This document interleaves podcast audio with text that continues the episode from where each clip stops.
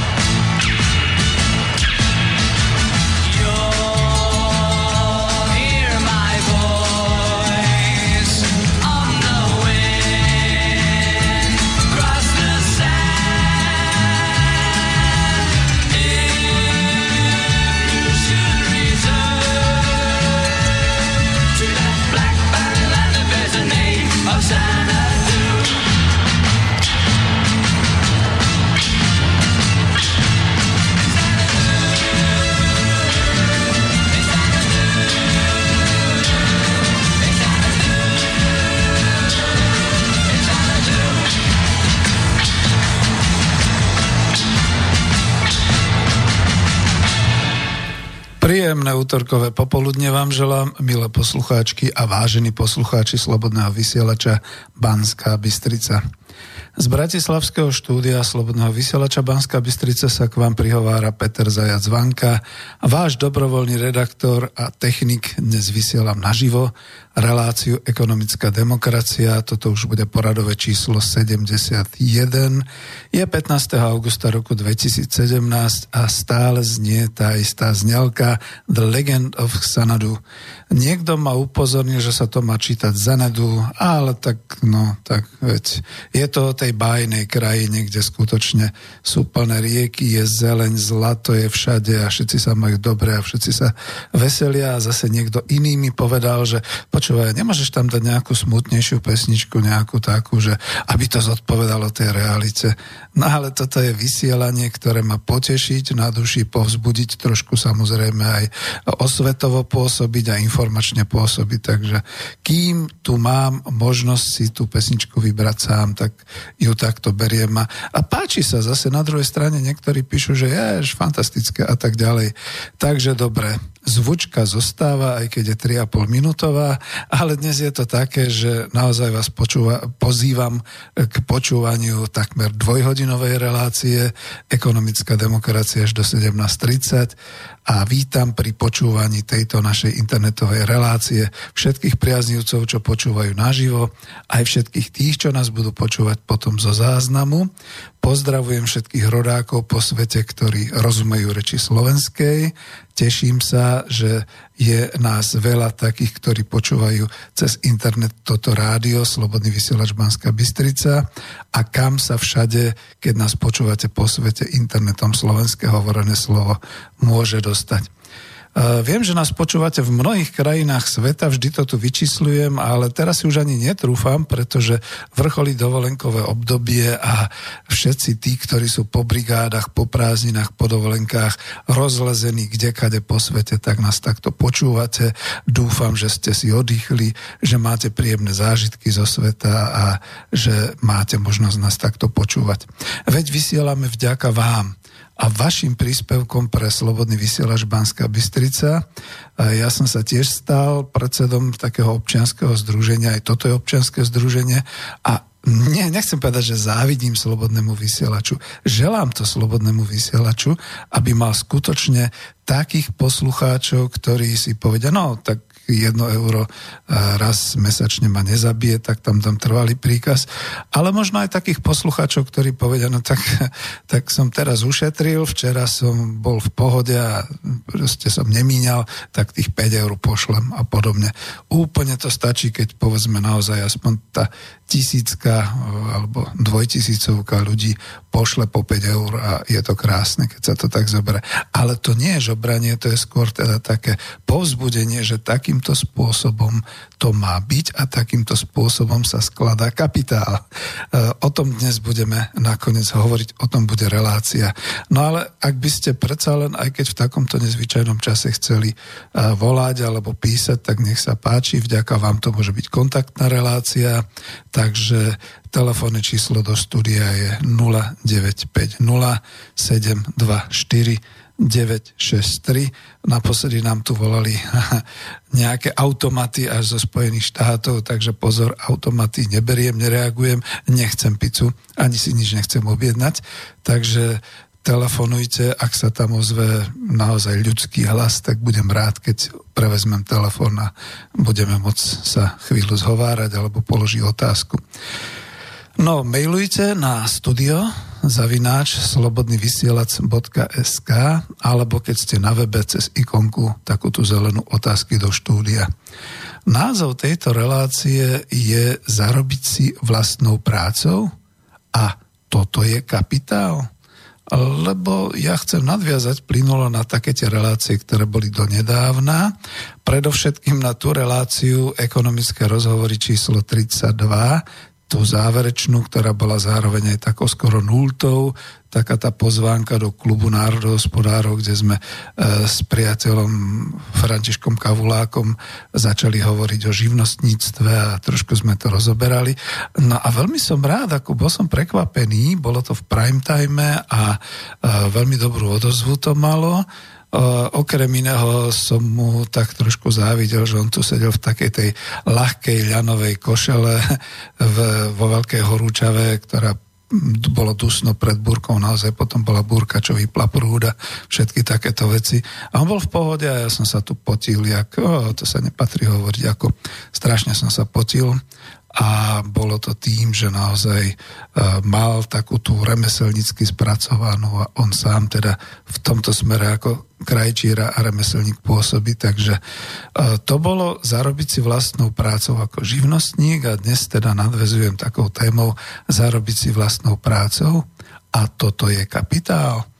No a aj tie dve posledné relácie ekonomickej demokracie boli vlastne tematicky viazané na takéto národné hospodárstvo Slovenska, či to bola relácia číslo 69 Hrad prepevný jest naše národné hospodárstvo, jeho základy a stavba, kde som spomínal takých tých, čo som si ja sám vybral, takých tých naozaj národných dejateľov v hospodárstve, národohospodárov, ktorí sa snažili e, cez všetky úskalia a cez všetok, možno aj niekedy nepriaznivý osud, myslieť na slovenské hospodárstvo a na to, aby teda ten ľud slovenský, ktorý túto žije na tom území od Tatier k Dunaju, niekde od e, Zemplína až, až dolu na Záhorie, aby sa teda mal dobre, aby mohol byť rád, že má nejaké to živobytie a čím ďalej, tým väčší blahobyt.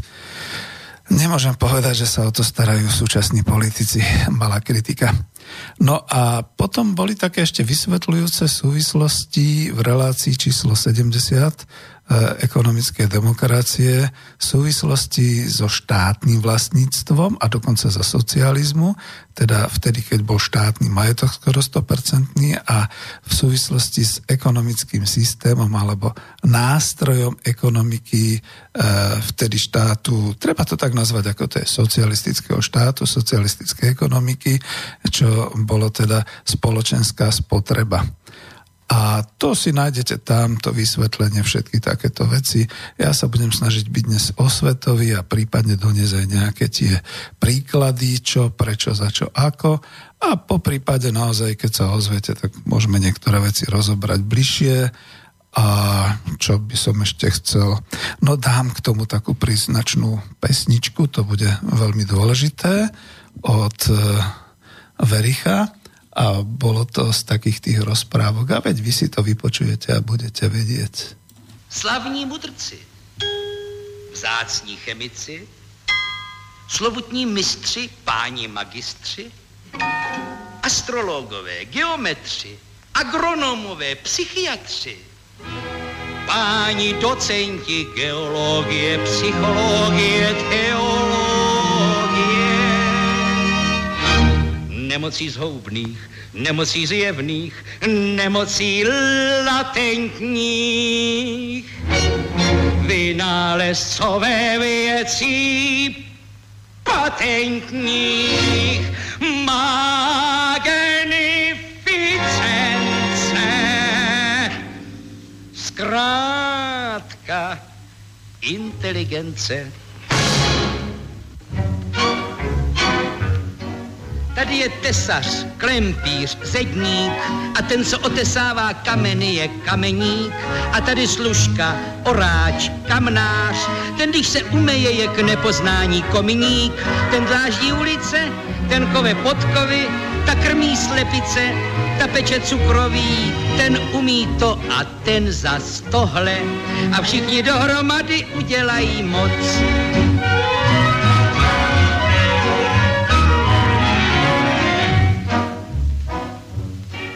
A tu je platné, skočí havíř. Já sádám dolů do dolů a dolů jurudu. A tady rybář, kejklíř, dudák. Já mám rád každou písničku na dudy za dudu. Já louhuju kůže. Já z nich šiju boty. Já pěstuju růže. Já látám kalhoty. Ten umí to a ta zas tohle. A všichni dohromady uděláme moc.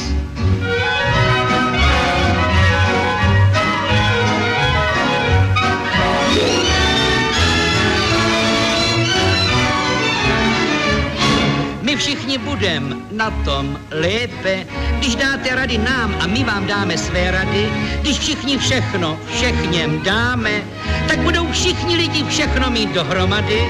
Když širší ulice a tvrdší podkoví, Kuřata slepice, pečivo cukroví. Když ten dá to a ta zas tohle, tak všichni dohromady budeme mít dost. Továrny na kůže, peníze na boty a do vlasů růže a nový kalhoty. a olej na stroje, A stroje na práci, a práci bez boje, po práci legraci. A slunce dost a dost pro staré, pro děti. A děti pro radost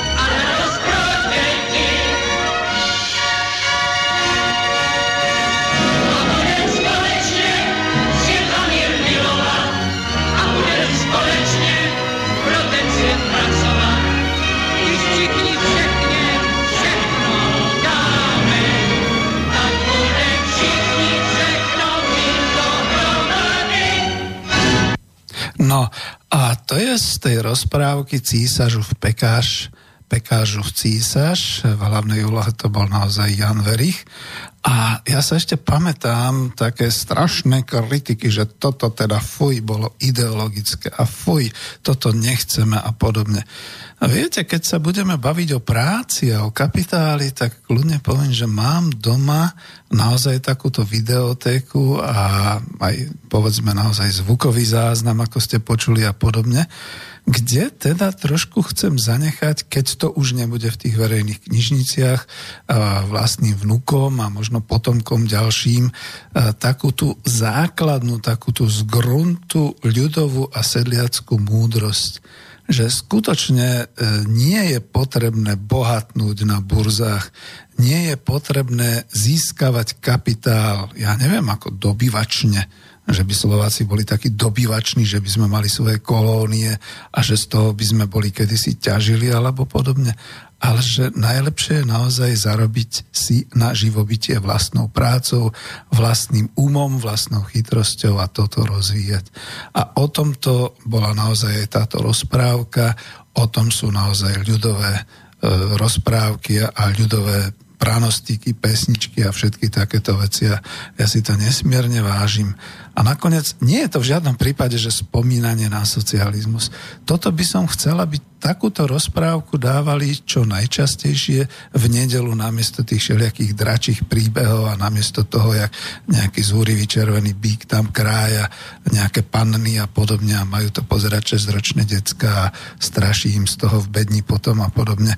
Viete, lebo toto je práve to, my nesmieme stratiť našu vlastnú kultúru a musíme sa držať pri zemi. My sme tu tak malý národ, tak malý ľud slovenský. E, bratia Češi ešte sú dvojnásobne väčší, bratia Poliaci desaťnásobne väčší, susedia Maďari sú povedzme dvojnásobne väčší a podobne. Ale my sme naozaj taký malý ako Hraško, ktorý skutočne, keď si tu chce zachovať tú svoju dedovizeň, keď tu chce žiť, prežiť a nejakým spôsobom sa rozvíjať, tak naozaj to sa dá vlastnou prácou a nešpekulovať. Ja, možno bude času, že objasním to aj trošku z takej tej, z toho hľadiska, e, kde sme my niekde stáli v tom roku 88-89 v tom význame, že mne, keď ja som sa o tom vyprával s mojim tútorom z britskej Open University, tak on hovoril, no vieš, ty to máš také, že tak ako my Británia, také imperiálne zmýšľanie.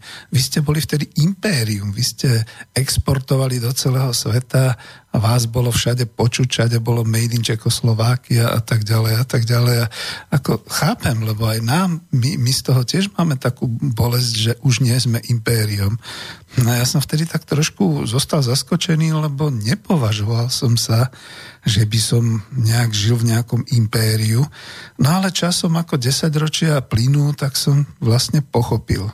My sme tou svojou prácou vybudovali veľké, veľké impérium Československo a, a povedzme aj Slovensko ako samotné e, v tom priebehu v 20. storočí, ku sklonku 20. storočia stálo niekde naozaj na roveň tých ostatných krajín, ktoré si ale teda tú svoju životnú úroveň a ten svoj piedestal budovali častokrát koloniálnymi vojnami, koristníctvom a dobyvačstvom a podobne.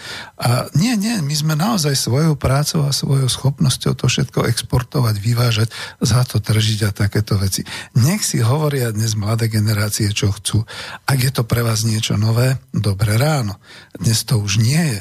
Veď si len všimnite, o čom je dnešná vláda, keď hovorí, jej len nepohnevať svetové trhy, joj, sme strašne zadlžení, joj, len aby nám fungovala dlhová služba, joj, len aby HDP rástlo, pretože budeme mať z čoho splácať tie naše dlhy, joj, len aby sa zahraniční investori nepolakali a neodišli niekam a podobne. Vystrašená ešte nie je polnoc, tak nemôžem povedať, ako pokakaná celá tá naša verchuška dnes, ktorá skutočne ako... A, a vôbec sa neobzrie na to, že tu máme, aj to som si niekde našiel, skúsim si to potom nájsť nejak, nejak cez 2 milióny ľudí, ktorí naozaj pracujú a teda držia uh, tú našu ekonomiku v tomto zmysle. A tu k tomu ešte dodám, že mne sa páči, keď premiér vlády potom povie, že naše HDP rastie vďaka našim domácnostiam, spotrebe domácnosti. Tak si hovorím, toto predsa naozaj nie je normálne, aby naše, náš hrubý domáci produkt, príjem rástol vďaka domácnostiam, pretože na čo sme si potom sem doviedli tých zahraničných investorov a všetky, na, na čo tu vlastne máme kapitalizmus, keď vlastne celú tú spotrebu a celý ten rast sa odohráva na úrovni spotreby ľudí domácnosti. Tuto pribrzdím, lebo nechcem byť zase až taký kritický. A možno, pokiaľ by ste chceli zavolať alebo potom poslať mail, tak sa na nejako tak k tej téme rozbehneme viac.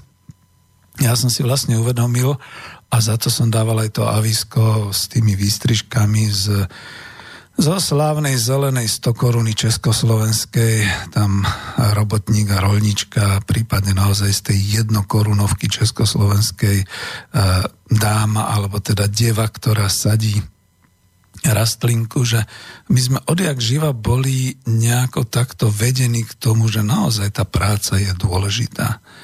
A je dôležitá to už by mal vedieť vysvetliť každý psycholog, každý sociológ, nielen nejaký ten ekonóm a podobne.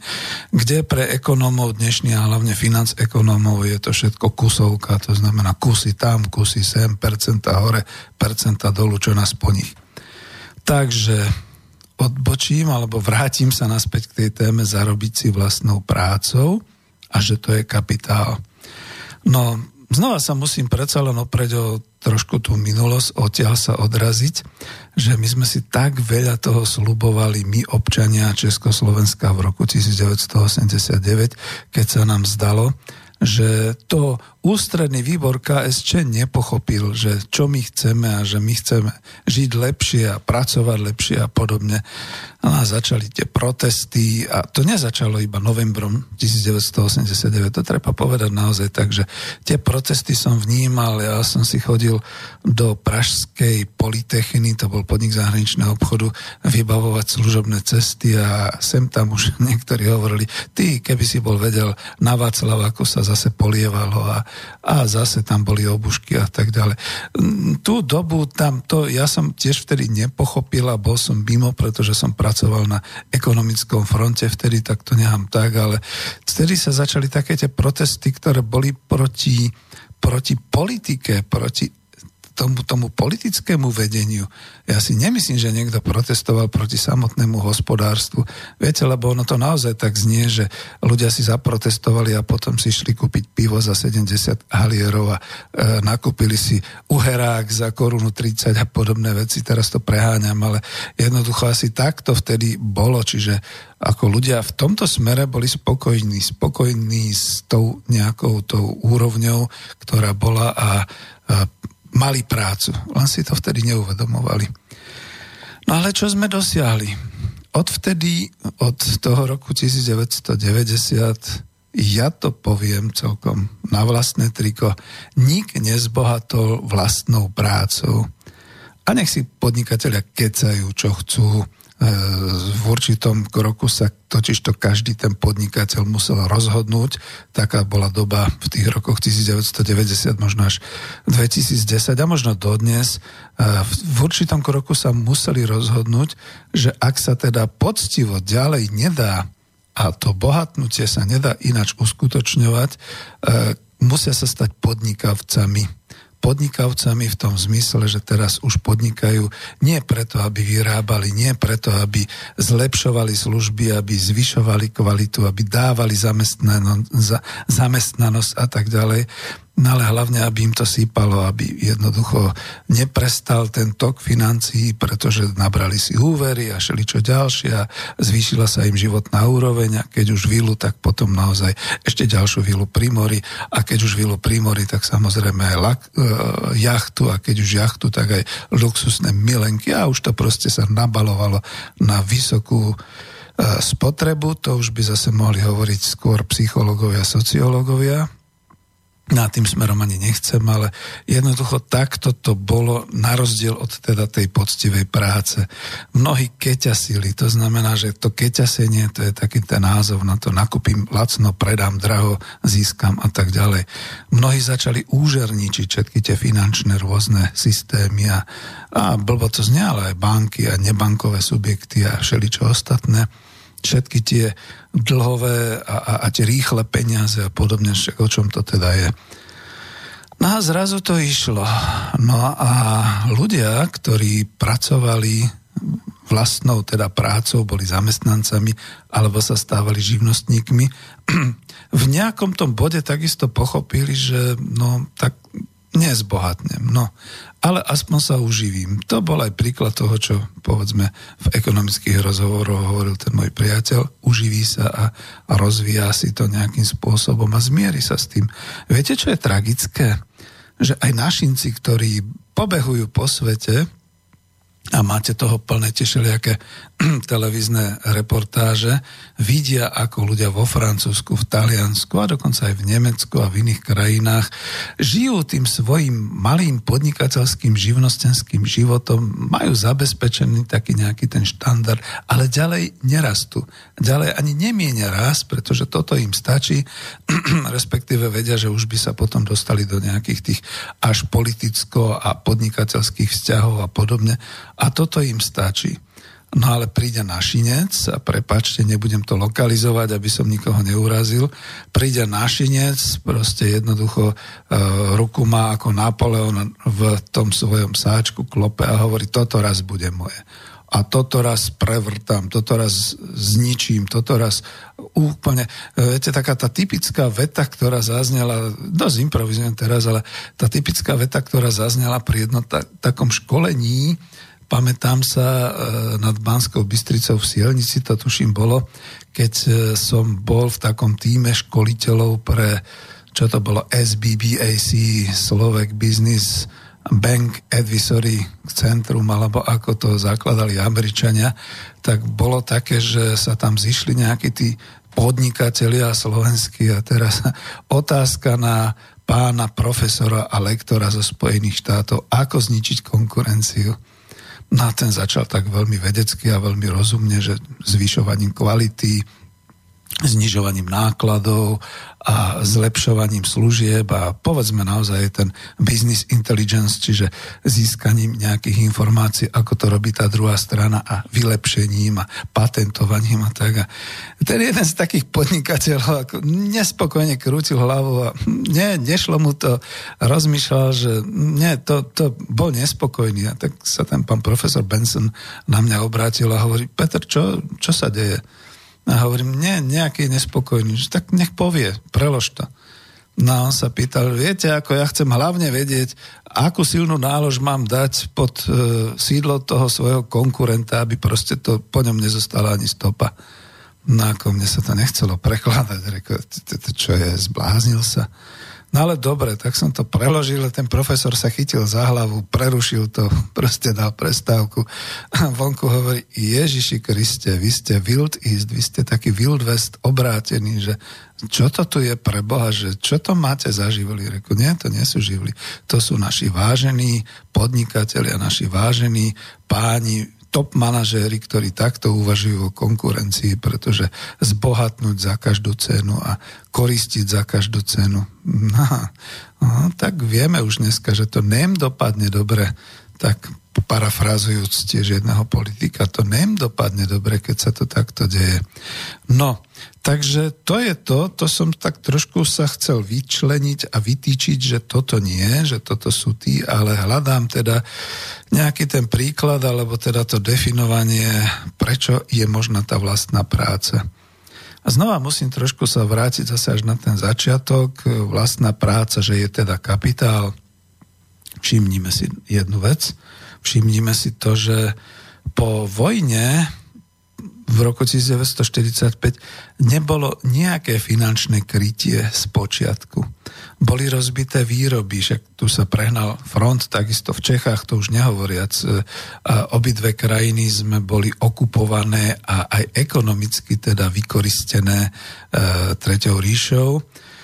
Dobre, no, čítal som knižky a som už poučenejší, že na považí zostali technológie na Slovensku toho vojenského strojárstva po Nemcoch, potom sa to dalo rozvíjať v Čechách, zostali. Uh, oni sa totiž to stiahovali sem do protektorátu a stiahovali sem výrobu už počas vojny, keď hlavne začalo bombardovanie Nemecka.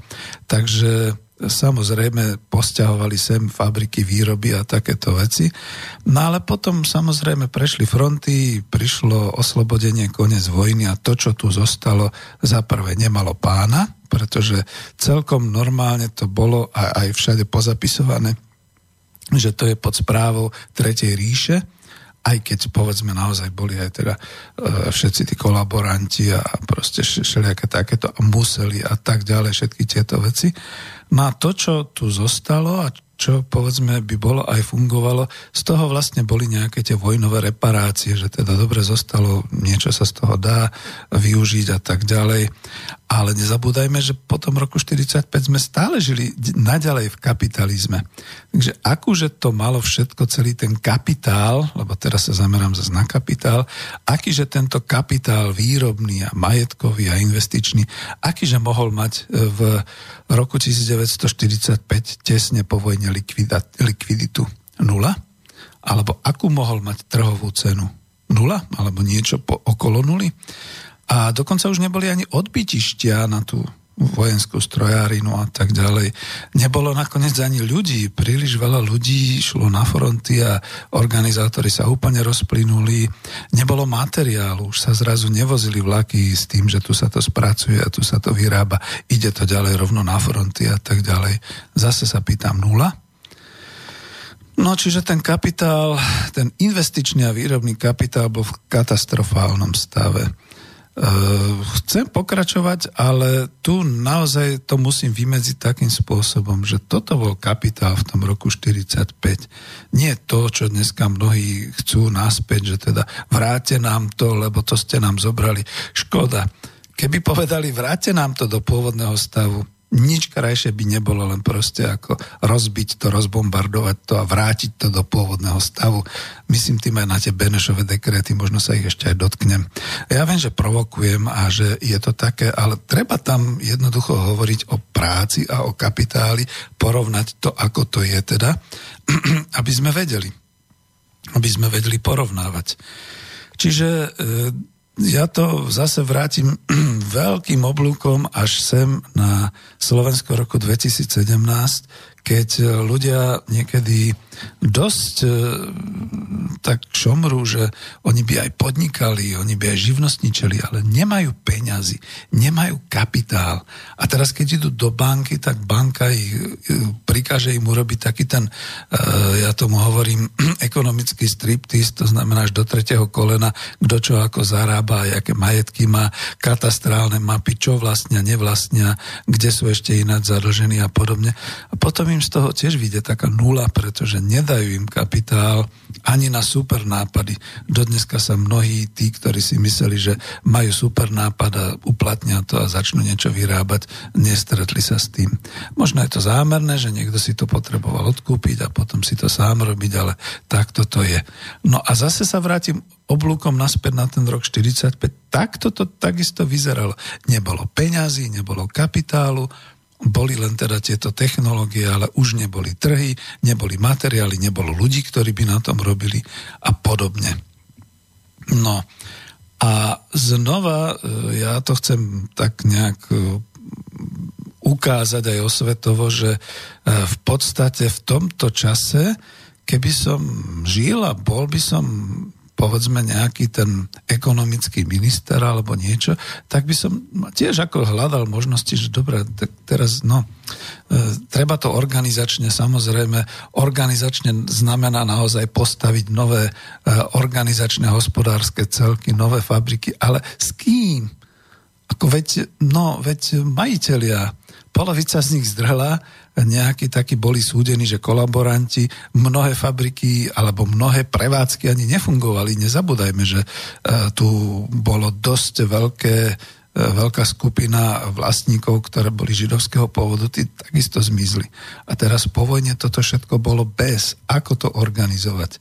Preto si vážim naozaj lebo to nebolo iba na Slovensku a v Československu, bolo to aj v iných západných krajinách, ale tie sa potom samozrejme e, obrátili a, a všetky tie prezidentské nejaké takéto dekréty a opatrenia sa potom prechodne ako hlavne tým maršalovým plánom anulovali.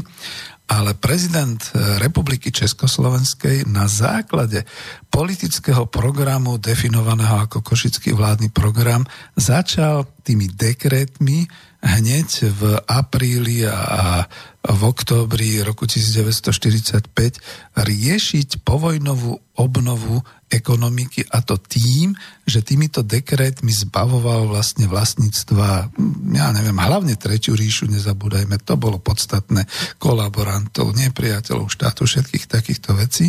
Nebudem sa toho dotýkať, ako k tomu nech nie sú telefóny, pretože ja to uvádzam iba v súvislosti s prácou a s kapitálom uvoľnil tým ruky na organizáciu, začali sa e, budovať e, všetky tieto výrobné, hlavne e, závody, prevádzky, fabriky a tak ďalej so správcami. Títo správcovia mali takisto dekret štátu, alebo teda boli definovaní nejakým spôsobom spoločensky a začal sa nábor, začali ľudia prichádzať, začali pracovať, čiže v podstate sa tie prevádzky obnovovali, stehli na tehlu, oprašovalo sa to všetko, stávali sa poničené stavby, obnovovali sa technológie, vylepšovali sa, robili sa cesty, mosty. Toto bol ten kapitál, ktorý bol vložený do tej povojnovej období ľudskou prácou. Veľmi sa na to zabúda, a ľudia zabudajú aj na iné veci, prečo by si mali pamätať takéto veci. K tomu ani filmy nakoniec nie sú. V podstate sa na to zabudlo. Zabúda sa takisto na dvojročný plán hospodárskej obnovy Československa, lebo to všetko vyplývalo z toho košického vládneho programu a tým, že povedzme bola už silná lavica po vojne, tak to malo všetko taký ten ľudovo-demokratický charakter – No a to sa všetko vlastne riešilo z nákladov, respektíve skutočne s minimálnymi finančnými nárokmi a hlavne teda s vysokým pracovným zaťažením a aj značením e, dnes naozaj, ako nie, nie, to, nie sú to spomienky na socializmus, ale predsa len to musím povedať, že tie generácie, ktoré vtedy v tom čase po vojne, ktoré prežili a naozaj si vážili toho mieru, tak budovali s určitým nadšením, že námaha, že práca, to bolo pre nich nadšenie. Oni mali radosť z toho, že môžu všetko obnovovať, natierať, robiť, e, skladať, budovať cesty, všetky takéto veci. A to, to bol ten hlavný kapitál, tá práca, e, ktorá teda v priebehu toho dvojročného hospodárskeho plánu naozaj postavila znovu dosť, teda to Československo na nohy. No a medzi tým sa začali diať také tie medzinárodné politické veci, objavil sa Marshallov plán, Američania spustili pomoc pre západnú Európu. E, my dneska už nie sme tak naivní, ako to bývalo možno v iných generáciách, ktoré teda vedeli, že spolu s tou pomocou Marshallovho plánu, Marshallovho príde aj pomoc vojenská, príde aj pomoc politická, čiže naozaj uh, treba to objektívne povedať, všade, kde prijali Marshallov plán, získali veľké peniaze, ten veľký finančný kapitál, ten balík, kde mohli teda zrazu obnovovať, kde dostávali technológie od Američanov a tak ďalej všetkým týmto spôsobom. Ale, to ale, ale znamenalo, že tie vlády demokratické, povojnové, ktoré boli, zrazu dostali jasný príkaz komunisti z vlády von, sociálni demokrati, sociálni demokrati tak na okraj, to nemôže byť vládna sila a tak ďalej. Nedávno tu spomínal v Slobodnom vysielači, myslím niekto, ten film duch roku 1945 Ken Loach a Brit, britský režisér to nakrútil a premietal to na Berlinále v roku 2012 alebo 13 tuším s obrovským standing ovation, potleskom a tak ďalej. No to bolo o tom, že vlastne Briti e, mali lejbristov vo vláde a všeličo sa obnovovalo presne takýmto spôsobom ako v Československu ľudovo-demokratickom. Len potom prišla neskôr, neskôr Tečerová a liberalizmus. No, e, na západnej Európe prišiel Marshallov plán a u nás tiež to treba povedať tak, ako to je. Zmena tej orientácie, keďže teda bol sovietský zväz, ten, ktorý zaštítil aj teda politické a vojenský, tak sme odmietli Maršalov plán a povedzme dostávali sme nejaké Skôr by som povedal, že tá pomoc prichádzala skôr taká naturálna, naozaj to obilie a nejaká tá výpomoc v takýchto službách a podobne. No ale stále sme boli bez financií. Dokonca málo kto vie, že sa rozbehli objednávky. Keď sa dnes hovorí o tom, že sme mali zlé a skreslené to ťažké hospodárstvo, ťažké strojárstvo a tak ďalej a tak ďalej, tak viete ako, lebo bola objednávka. Zatiaľ, čo za Tretej ríše Hitlerovej bola objednávka a na Slovensku sa to vo veľkom vyrábalo zbranie a všetky takéto veci. Zrazu prišli sovieti a tiež chceli veľké objednávky, strojárenské závody, ťažobný priemysel, takisto zbrojársky priemysel a všetky takéto veci. Čiže tam sa to rozbiehalo a samozrejme to znamená, že už teda sa prácou a, a tým rozvojom hospodárstva, ja to volám doslova, že sú to ekonomické zdroje. Keď taká fabrika začne dobre šlapať, dobre vyrábať, má materiál, z toho zhotovuje určité veci, stroje, technológie, e, niekto dá na to objednávku a z tej objednávky potom tečú peniaze. Čo by chcel hospodár viac? Možno finančný ekonom tomu by sa nepáčilo, že z toho netečú bitcoiny dnešné alebo niečo podobné, ale ináč všetci ostatní boli spokojní, pretože videli, že sa ekonomika pohla, rozvíja sa. A to všetko, všetko, čo bolo od toho roku 1945, tá práca e, ľudí, e, ľudu e, Československa, tak toto nazvem, naozaj zhmotňovala všetko to budúce, takéto bo, budúce bohatstvo, ten budúci kapitál, teraz to tak poviem, e, ktorý e, vlastne e, potom slúžil na nejaký ten ďalší rozvoj, povedzme, celého Československa a podobne. No a chcem to dokončiť práve takým spôsobom, že mám tu možno aj nejaké definície, ako to skončilo neviem ten začiatok, možno sa ešte pozriem, že ako to bolo vyčíslené, ale v roku 1989 iba v investičných výrobných objemoch sa za celé Československé definovalo 5 biliónov korún československých, z toho zhruba 3 bilióny v Čechách, to musím povedať, že tie 3 bilióny som našiel u Oskara Krejčího v knihách a 2 bilióny na Slovensku a zase jeden z tých našich ministrov podohospodárstva, aj teda predsedov vlády tesne v roku 89 Ivan Knotek definuje, že vo výrobných objemoch investičných bolo len vo výrobných objemoch bolo 5 biliónov.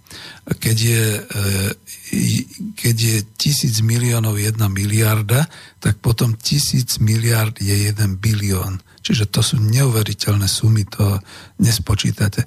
A okrem toho to boli iba výrobná štruktúra, štátna štruktúra, všetok ostatný kapitál v úvodzovkách zhmotnený, lebo nebol oceňovaný, bol vo všetkom, v infraštruktúre, v spoločenskej spotrebe, teda to všetko, čo sa vybudovalo, e, verejnosť, e, štátne, všetky služby a všetky takéto veci No a, a potom až tých 5 biliónov a ten všetok ostatný majetok sa postupne vďaka privatizácii a vďaka teda tým postupným krokom privlastňovania a predaja ničil, ničil dve desaťročia, dokonca tretie desaťročie to už trvá, až štátu už v roku 2017 nepatrí takmer nič a tak potom môže e, premiér vlády sa e, tešiť, že teda domácnosti ťahajú hrubý domáci príjem na nejakých úbohých 3,3%, čo kedysi dávno nebolo ani len možné, to by bolo smiešne. A máme tu zahraničný kapitál, ktorý má mohutne zainvestované, hlavne do tej monokultúry automotív a my z toho vlastne nič nemáme.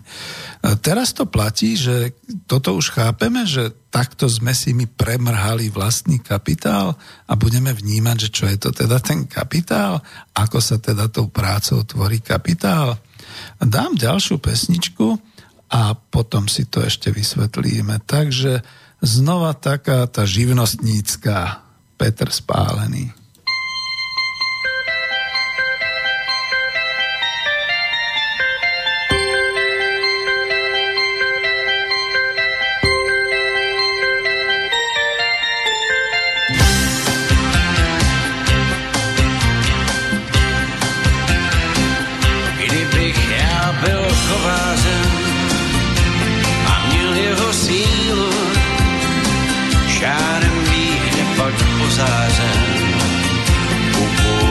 Si vílu.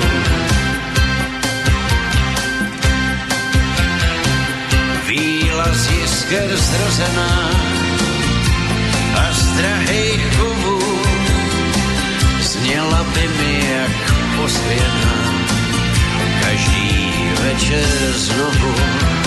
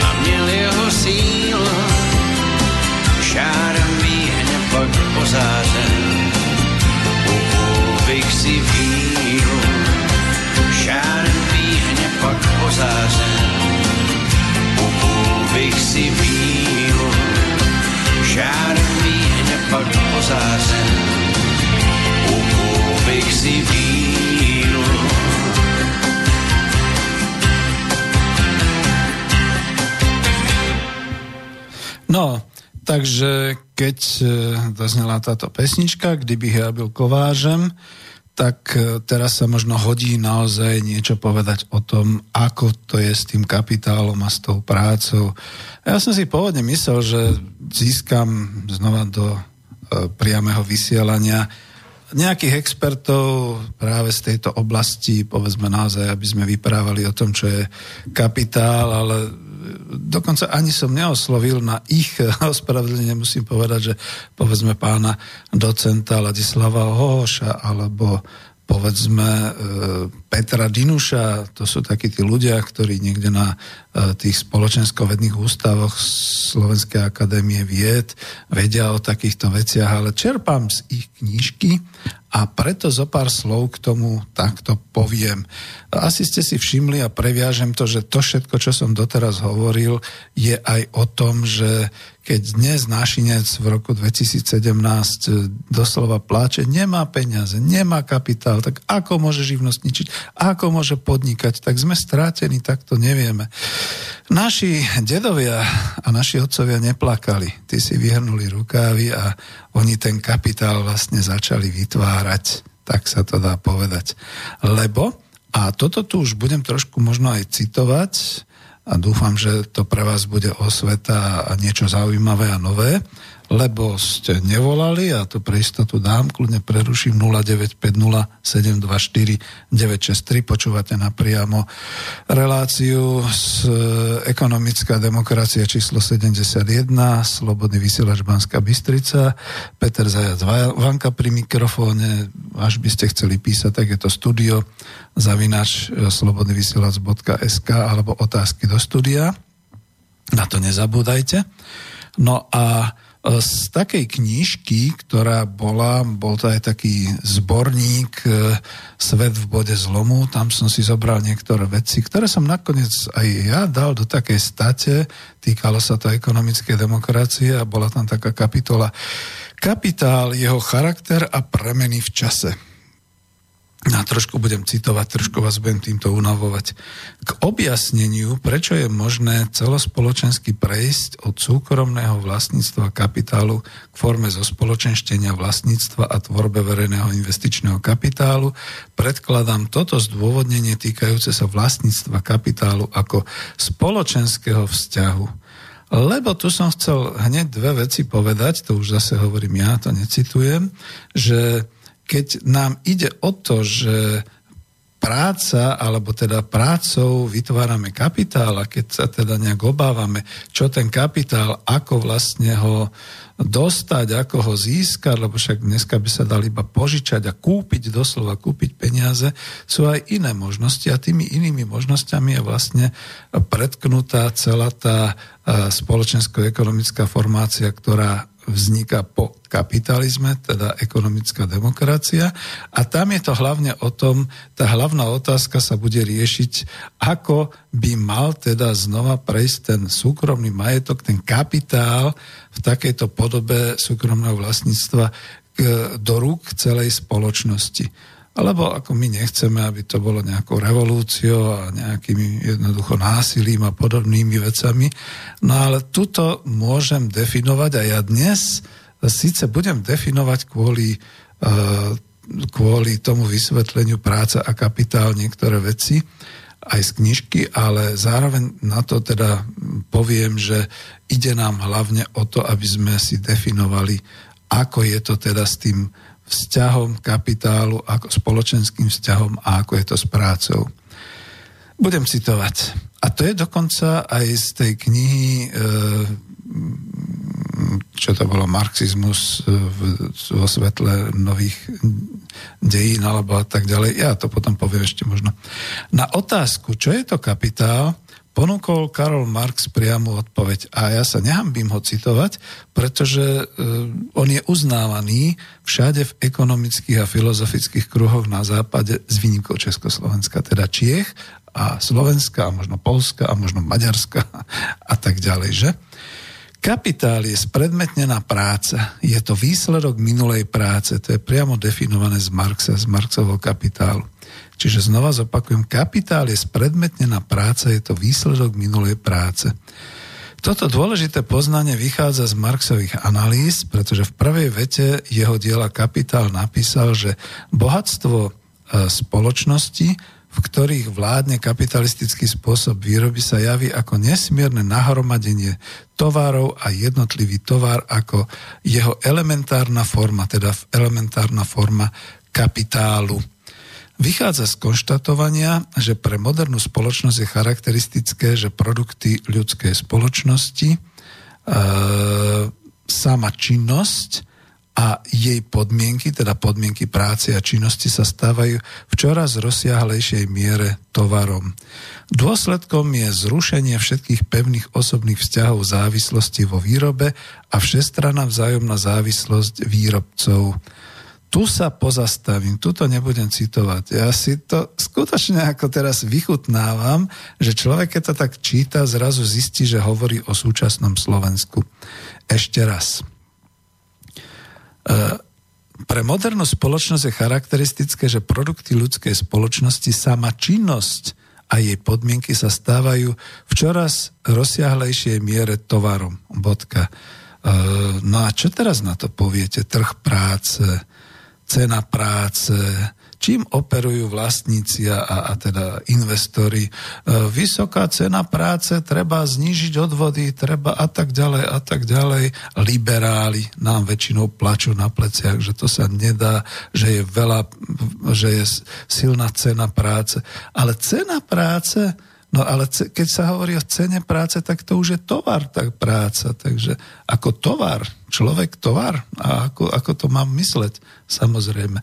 A ďalšia vec, ktorá k tomu je pridaná, to je vlastne to, že sa tu objavujú už e, v tretej dekáde 21. storočia takéto doslova nezdravé až šibnuté, by som povedal, systémy, ako sú agentúry dočasného zamestnávania, ktoré sami nakupujú prácu od chudákov, ktorí teda sú radi, že im agentúry obstarajú, sprostredkujú prácu, to oni tak nazývajú, a zároveň túto prácu predávajú týmto zahraničným investorom, ktorí im platia.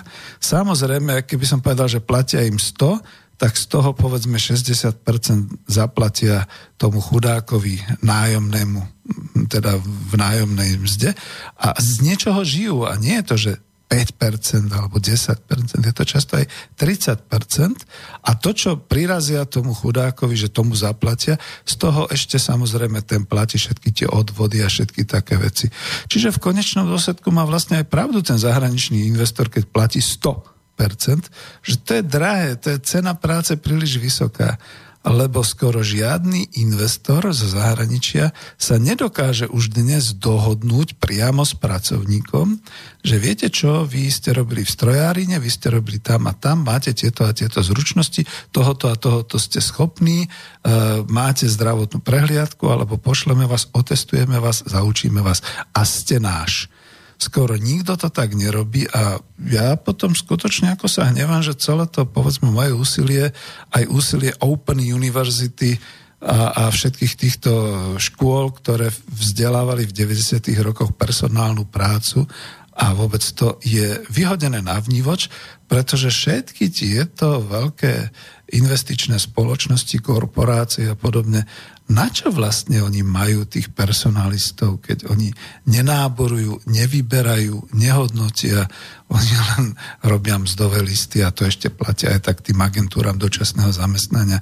Čiže to je to z, zosmiešnené a, a zvrhnuté na tomto v súčasnosti. Čiže ukončím to znova tým, že vidíte, tu je to veľmi pekne povedané, že že pre modernú spoločnosť, dneska poviem, ako je Slovenska a určite aj Česká, je charakteristické, že produkty ľudskej spoločnosti, sama činnosť, sama práca teda a jej podmienky sa stávajú v čoraz väčšej, rozsiahlejšej miere tovarom. No veď to je to. No, a potom, že dôsledkom je zrušenie všetkých, osobných, všetkých pevných osobných vzťahov závislosti vo výrobe a všestranná vzájomná závislosť výrobcov, bodka, a tu znova dám, to je totiž to práve ono, že už keď je tovarom všetko, tak je skutočne potom tovarom každá službička. E, to znamená, že veľký automotív systém sa hýbe tým smerom, že tu je montovňa, tu sa dovážajú. To je celá logistika, prúdia e, množstva všelijakých súčiastok a dielok do hlavnej montovne, e, povedzme Kia, alebo Volkswagen, alebo Peugeot, všetky tri pomenujem, aby to bolo jasné.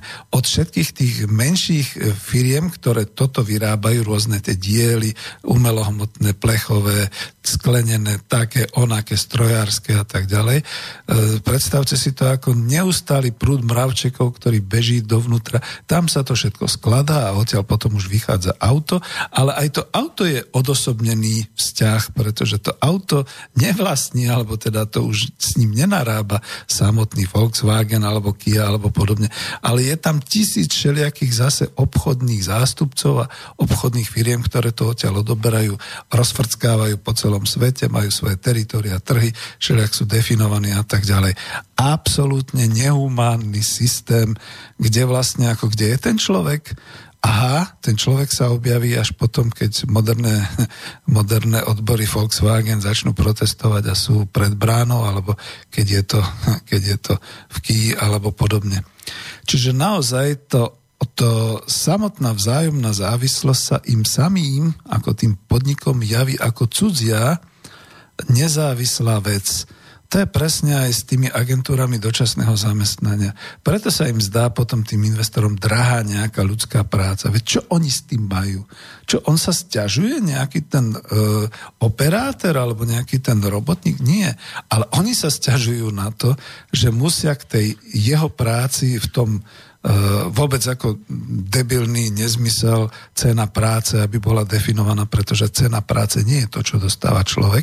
Cena práce je to, čo dostáva agentúra dočasného zamestnania, plus čo z toho strháva potom naozaj ešte tomu chudákovi na odvody súkromných zdravotných poisťovní, štátu ako daní a všetkých takýchto vecí. Čiže to je ten nezmysel. Úplne sa to zvrhlo, vyslovene sa to zvrhlo celá táto práca. No a teda budem citovať ďalej, pretože nie, nechcem ísť do takýchto podrobností, ale skôr teda osvetovo. Marxov všeobecný vzorec kapitálu, kde obeh tovaru je východiskom kapitálu, keď popri výmene tovar, peniaze, tovar, čiže vyrobíte tovar, dostanete zaň peniaze a zase zaň nakúpite tovar, ako jednej formy prebieha tá druhá forma ako premena peňazí na tovar – to je zase, že za peniaze nakúpite tovar a spätná premena tovaru za peniaze v zmysle obehu peňazí ako kapitálu. Vidíte, ako rýchle sa tam zašustrovalo také, že tovar, peniaze, tovar a potom peniaze, tovar, peniaze a máte kapitál. Ani ste nestihli sledovať, ako sa to deje pod mojimi rukami, že? Lebo toto už má na starosti celý ten bankový finančný systém a v priebehu vývoja sa zdokonalil celý ten systém až na vzorec peniaze robia peniaze, čiže P pomlčka P s e, dlžníkom, čiže také. A to je teda systém, v ktorom peniaze skutočne už vyrábajú peniaze bez akéhokoľvek vzťahu k materiálnej výrobe. A takto sme dospeli k súčasnému kapitálu, ktorý v roku 2017 kvári všetkých našich ľudí, ktorí by sa radi pustili do živnosti, radi by začali podnikať, radi by začali niečo vyrábať, ale nemajú kapitál. Pretože ten hnusák Marx to pomenoval a vydráždil tým aj všetkých súčasných finančných expertov, že skutočne máme tam výmenu, že tovar zameníme za peniaze, ale zase za to zakúpime tovar, to by ešte bolo, to je tá prvá forma.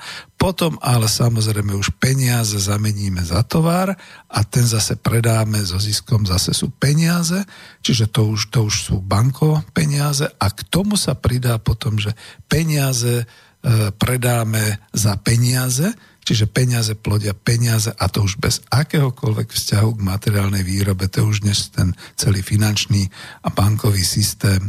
Neviem, či to vysvetľujem dostatočne jasné, ale keď som to vysvetloval, kľudne poviem ako trošku tým starším ľuďom, plesli sa po čele a povedali, tak takto to je, za to tie banky a za to potom tí ľudia v tých bankách tak zarábajú. Ja som hovoril, nie, ako tak tí ľudia, ktorí robia v bankách, dobre robia, majú o niečo vyšší príjem, ale zase nezávidme im. A to sú zase tí, ktorí sú v pozadí. Tí, ktorí vlastne tie peniaze vyrábajú a predávajú na trhu, kde zase iní nakupujú tie peniaze a takto sa tvorí kapitál. Čiže pozor, to je to, keď práve uvažujete o nejakom živnostničení a o nejakej forme podnikania a vy ako prvé rozmýšľate, aká je cena súčasných peňazí, teda aký úver a tak ďalej. V podstate ako vchádzate do tej hry o ten kapitál, takže takto bych to povedal. No a tu by sa mi zišiel pán Ladislav Hohoš, ktorý teda vo svojej stati, a to bolo myslím tiež tam napísané, e, tá kniha sa volala no, teraz som ju tu mala, už ju zase nemám. Marx a spoločenské zmeny po roku 1989, kniha pána Hohoša a pána Dinuša. On tam v stati globalizácie ako problém transformácie kapitalizmu píše, citujem, hoci miera zisku v skutočnej ekonomike klesá, a kapitál ako ekonomický zdroj stráca podstatne svoju produktivitu, je zaujímavé, že zisk neprimerane vzrastá v rámci finančných trhov, ktoré sa stávajú nezávisle od materiálnej výroby. A ja to kľudne zopakujem, aby sme tomu porozumeli. Miera zisku v reálnej ekonomike klesá. E, tu odbočím, všetci tomu rozumieme. Všetci sa pýtajú, kam zainvestovať peniaze, ten kapitál, aby to vynieslo veľa. A zrazu sa zistí, že moc nie je kam. asi tým dám také typy, aby sa tým aj NAKA mohla zaoberať, také tie typy, kde je vysoká výnosnosť zisku, takže to je naozaj akože biely prášok, už ani nie biele meso, ale vôbec ľudské postavy, imi, e, teda ako tečúce e, rôznymi smermi a hlavne teda do Európy, teda tá migračná vlna, pašovanie teda ľudia takýmto spôsobom. A potom zbranie. Tam sú povedzme 30, 40, možno aj viac percentné zisky, keď sa to tak zobere, alebo potom výroba peňazí. Všimnite si, ako poskočil ten známy bitcoin, to znamená teda tá umelá mena, ktorú dobíjame v úvodzovkách povedané tým spôsobom, že vlastne sa ťaží cez softverový program, čiže je na to nejaká apka a človek teda strávi nejaké tie hodiny presným pohotovým reagovaním, klikaním myšov a nejakými podobnými vecami s tým, že zrazu sa mu vylúpne a na tej obrazovke sa mu zjaví tá minca, ten bitcoin samozrejme a on ten bitcoin, ktorý keď vypnete z prúdu počítač, tak vlastne ako zanikne, ale on ten bitcoin začína byť tým spoločenským vzťahom, tou menou, ktorou sa dá platiť. A mne sa páči práve naposledy, možno včera to bolo, že jeden bitcoin má dneska už cenu, e, tuším, 4000 dolárov. Je to neuveriteľné a je to sranda doslova, keď si tak zoberiete, že toto nie je ničím podložené, to je naozaj len vymyslená mena, ktorá sa takto spoločensky traduje, obchoduje a podobne. Ale taký protimluv je, že existujú kaviárne, kde už môžete vy, výlučne platiť bitcoinom, kde už neberú ani doláre alebo eura a podobne. A teraz by ma zaujímalo, to je taká, odbočujem trošku z tejto témy a zábávam, že to je taká zaujímavá sranda, taká švanda, že dobre, tak ja prídem do tej internetovskej kávy, kaviárne, objednám si nejakú kafe latte a k tomu nejaký juice a k tomu ešte nejaký, nejaký, nejaký koláčik a podobne. A teraz akože idem platiť bitcoinom. Pozriem sa na ten kurz a ten bitcoin je zrazu, povedzme včera bol 1 ku 4000 dolármi.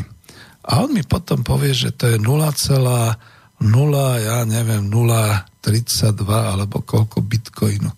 No, je to taká, skoro som povedal škaredo, srandička, pretože čo on urobí? On bude musieť odobrať z tej mojej meny niekde nejakých tých 0,0032 100 tisícin alebo koľko toho bitcoinu alebo ako. Lebo ako, ja som ekonom, ale nerozumiem v tej reálnej praxi, ako by to mohlo byť, že dobre, tak mám zaplatiť za kávu, za koláčik, za džús, a chcem platiť bitcoinom a má to takúto cenu. Iba, že by sa to tak špekulatívne otočilo, že dobre, tak káva bude jeden bitcoin, koláčik bude pol bitcoina, juice bude pol bitcoina, takže vážený pane, tu v internetovskej kaviarni, nehľadiac na svetové burzy, mi zaplatíte za toto dva bitcoiny. A ja sa možno naštvem a poviem, no dovolte človeče, dva bitcoiny to je 8 tisíc dolárov. Tak ja vám zač- radšej zaplatím, povedzmete 4 doláre normálne v hotovosti a dajte mi pokoj, čo tu chcete. Ja mám teraz bohatstvo. Ja mám dva bitcoiny, čiže 8 tisíc dolárov. A už vidíte, kam sa ja dostávam. Odbočil som, ale toto už vnímate, že tuto je ten kapitál a tie financie, že to sú spoločenské vzťahy lebo som kúpil nejaký tovar, chcem za to platiť peniazmi a, a, a už to nefunguje, keď sa na tom nedohodneme. Pretože na začiatok sa musí dohodnúť. Ja si spomínam ešte na jednu vec, bol som niekde na veľtrhu a dostal som také poukážky v tom super 5 hviezdičkovom hoteli. Dostal som poukážky, tuším, na 5 dolárov. No a teraz som si hovoril, bože, za 5 dolárov sa toho najem. No a došiel som dolu do toho kafé, do bufetu a teraz pozerám, že káva 3 doláre, e, taký ten chlebiček 2 doláre a ešte keď som chcel k tomu nejakú minerálku 2 doláre a povedal som si hops, hops, tak takto sú ceny, to je spoločenský vzťah. To znamená, že áno, oni mi dali 5 dolárov v poukážkach, ale ja tých 5 dolárov miniem tu na pitomé raňajky, ani sa poriadne nenajem, pretože ceny sú tak vyhádzané, že povedzme kolega, ktorý mal pokazený žalúdok, tak nejedol, tak mi dal vlastné poukážky, takže som mal zrazu 10 dolárov a potom som sa už trošku mohol najesť. Ešte aj tú šunku som si mohol na tanierik dať za 3, 3 ďalšie doláre. Čiže vidíte, teraz tu hovorím a nekecám, len to objasňujem, ako je teda kapitál spoločenským vzťahom. Lebo sa musíte najprv dohodnúť, niekde musí platiť nejaká spoločenská dohoda, uzancia, že takto to teda bude definované, takéto budú teda tie hodnoty. No a ešte sa vrátim teda k tomu Hohošovi, docentovi Hohošovi, ktorý teda písal o tej miere zisku v reálnej ekonomike, že teda klesá a kapitál teda ako ekonomický zdroj stráca podstatne svoju produktivitu. To teraz vidíte, pretože naozaj sa dá už nahradiť cez e, výpočtový systém, cez IT softverový program nejakou inou menou, takže a znova síce, síce z toho bude teda ten kapitál. A pretože zisk neprimerane vzrastá v rámci finančných trhov, ktoré sa stávajú nezávisle od materiálnej výroby. No a to je fakt. Dobre, povedzme si, že na celom svete by vypli prúd a nedalo by sa do zástrčky pozrieť sa na svoj notebook alebo na svoj iPod alebo počítať, že koľko teda mám dnes tých, tých bitcoinov a koľko to bude stáť. prúšvih je v tom, že ešte chvíľu budú fungovať batérie, kým sa nevyprázdnia. No a dovtedy budem bohatý, dovtedy povedzme som si vydoloval povedzme 25 alebo 100 bitcoinov a to znamená, že tam bude ježiš, strašné množstvo dolárov v tejto chvíli, pokiaľ to na druhý deň nepadne. Takže naozaj tie finančné trhy už sú nezávislé od materiálnej výroby, no až teda až na ten koreň veci, keby sa takto stalo, bez prúdu a bez energie a podobne. A to znamená, že potom naozaj niektorí sa môžu tešiť, že aký že kapitál budú mať, keď, keď e, sa dostanú do takej situácie. No ale odbočil som a ja som chcel hlavne teda e, hovoriť o tom, že ak niekde potom v skutočnej ekonomike je vidno tú prácu, ktorá vytvára kapitál, tak je to zase v tej teórii. Švajkart e, uvádzal aj vo svojej knižke, že neoklasická ekonómia, aby obišla klasickú teóriu hodnoty Smitha a Ricarda, vylúčila otáznu zásluhu kapitálu na tvorbe tzv. nadhodnoty surplus. Marx dokazoval, že práve nadhodnota je tvorená prácou vo výrobnom procese.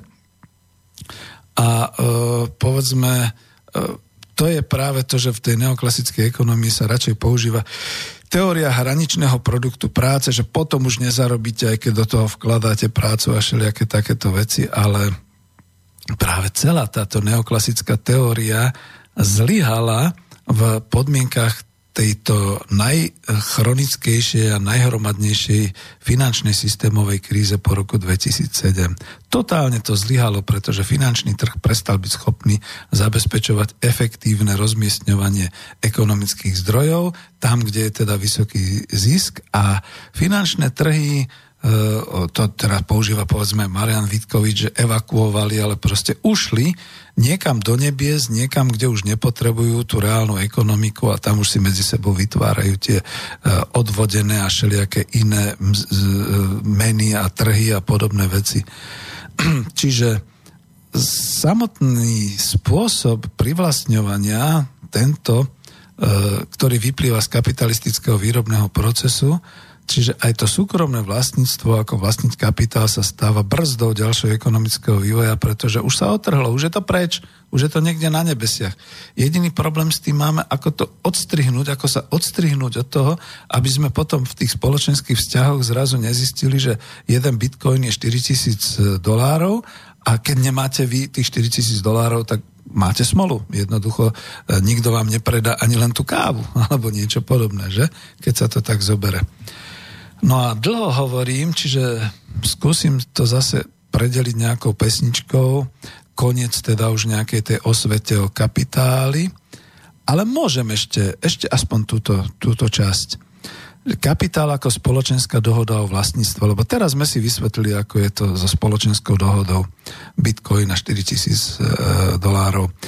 Citujem, treba si uvedomiť, že podľa politickej ekonomie je kapitalistický spôsob výroby a systém vlastníctva kapitálu charakteristický pre systém spoločenských vzťahov a keď e, zlyháva, stáva sa brzdou rozvoja výrobných síl.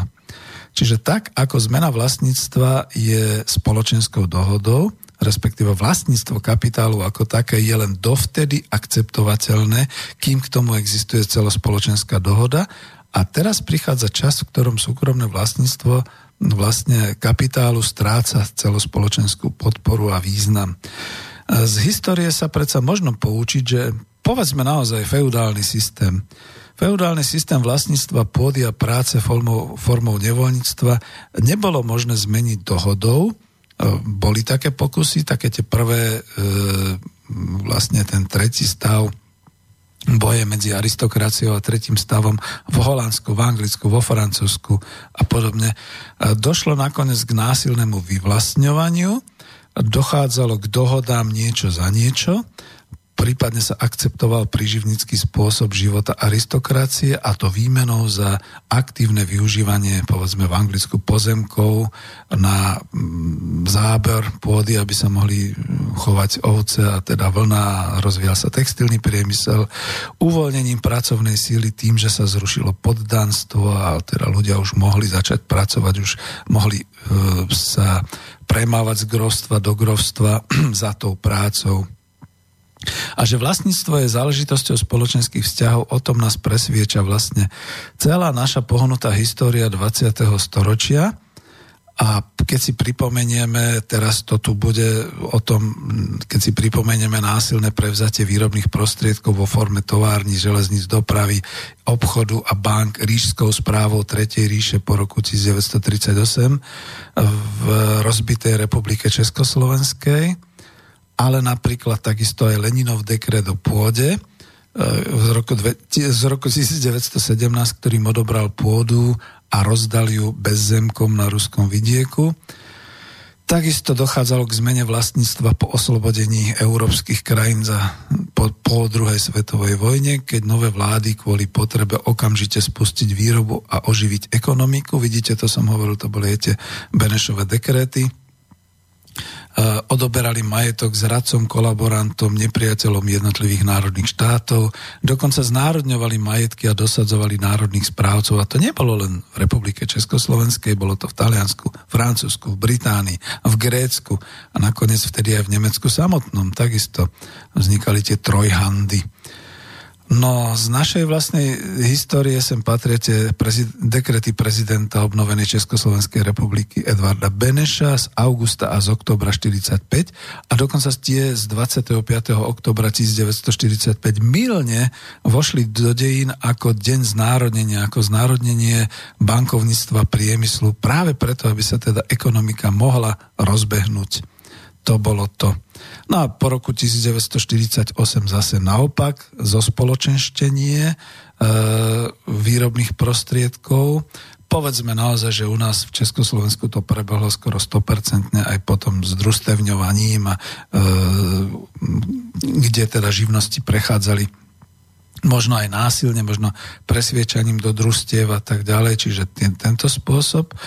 A tú najnovšiu históriu uzatvára za pre zmenu po roku 1990 tá šoková transformácia ekonomík a nielen tu, e, z nás si zobrali potom z Klausovej metódy príklad e, Ruská federácia a ďalšie postkomunistické krajiny, kde sa znova len a len na báze spoločenskej dohody to vlastníctvo menilo a ten kapitál sa zase menil a bol usporiadaný, lebo ako čo chceme povedať, že to bolo s formou nejakého politického prinútenia v Československu, alebo že čo? Áno, my niektorí nespokojní tomu hovoríme prevrat ale všetci ostatní tomu hovoria, že to bola transformácia ekonomik z centrálne plánovanej na, na trhovú, na ekonomiku voľného trhu. Prosím vás, povedzte mi, kde tu máte ešte dneska voľný trh. Čo z toho vyplýva? Tým končím. Kapitál ako súkromné vlastníctvo nie je väčšné a je vecou spoločenskej dohody. Vulgárne vyjadrené, ako sa spoločnosť dohodne, tak to bude platiť zákony a všetky takéto veci. Takže práve sme si objasnili, ako je to s tým kapitálom, ktorý dnes vládne svetom. A moja otázka, ozaj vládne ten kapitál ešte svetom, alebo vládnu tí, ktorí nás hromaždili najviac práv k majetku a majú dispozičnú neobmedzenú moc k tomuto kapitálu. A potrebujeme teda vlastne ich kapitál, keď sme si povedali, že práca že teda kapitál je zhmotnená minulá práca. Nebudeme extrémisti a nebudeme hovoriť, že nepotrebujeme peniaze, lebo a že nepotrebujeme kapitál ako taký, lebo keď si to rozmeníme na drobné, my naozaj budeme o chvíľočku rozpitvávať, čo vlastne potrebujeme k tomu, aby sme s tou prácou vytvorili kapitál. No ale to je už vecou aj ďalšej pesničky, ktorú dám a potom pozriem, či mi niečo neprišlo. Takže spolu s Pavlom Bobkom sa opýtam, co by na to řekl Houston?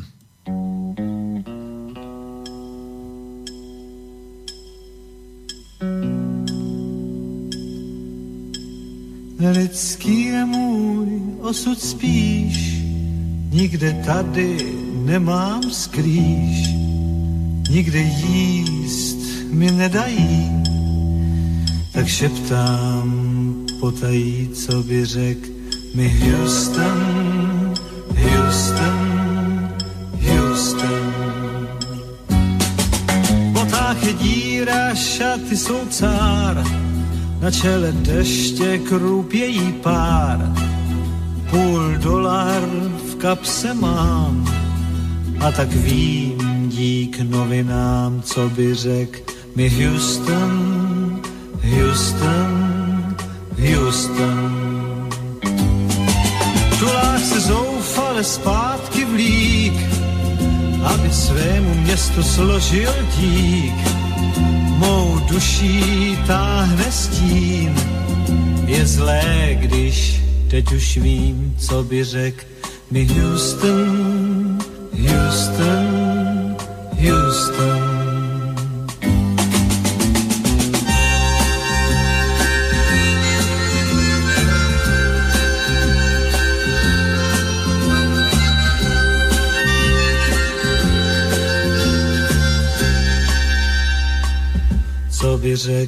Mi Houston, Houston, Houston.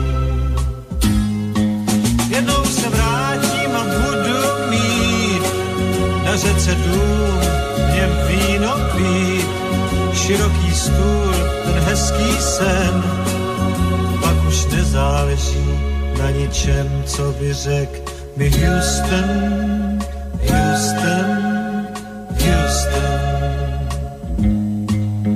Lidský je můj osud spíš, nikde tady nemám skrýš, nikde jíst mi nedají, tak si šeptám potají, co by řek mi Houston, Houston, Houston, co by řek mi Houston, Houston, Houston, co by řek mi Houston, Houston,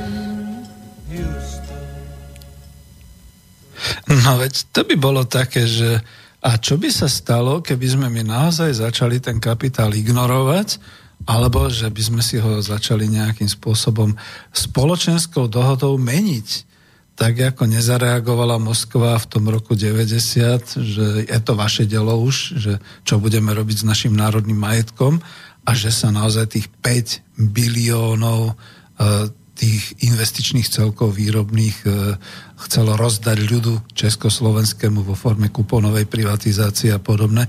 Čo by sa dialo dnes, keby sme si povedali, že to je dobré, ako tak spoločensky sa dohodneme, že všetko, čo je tu v našej republike, nám tu zostane a je nám ľúto, dáme tam národného správcu a fungujeme.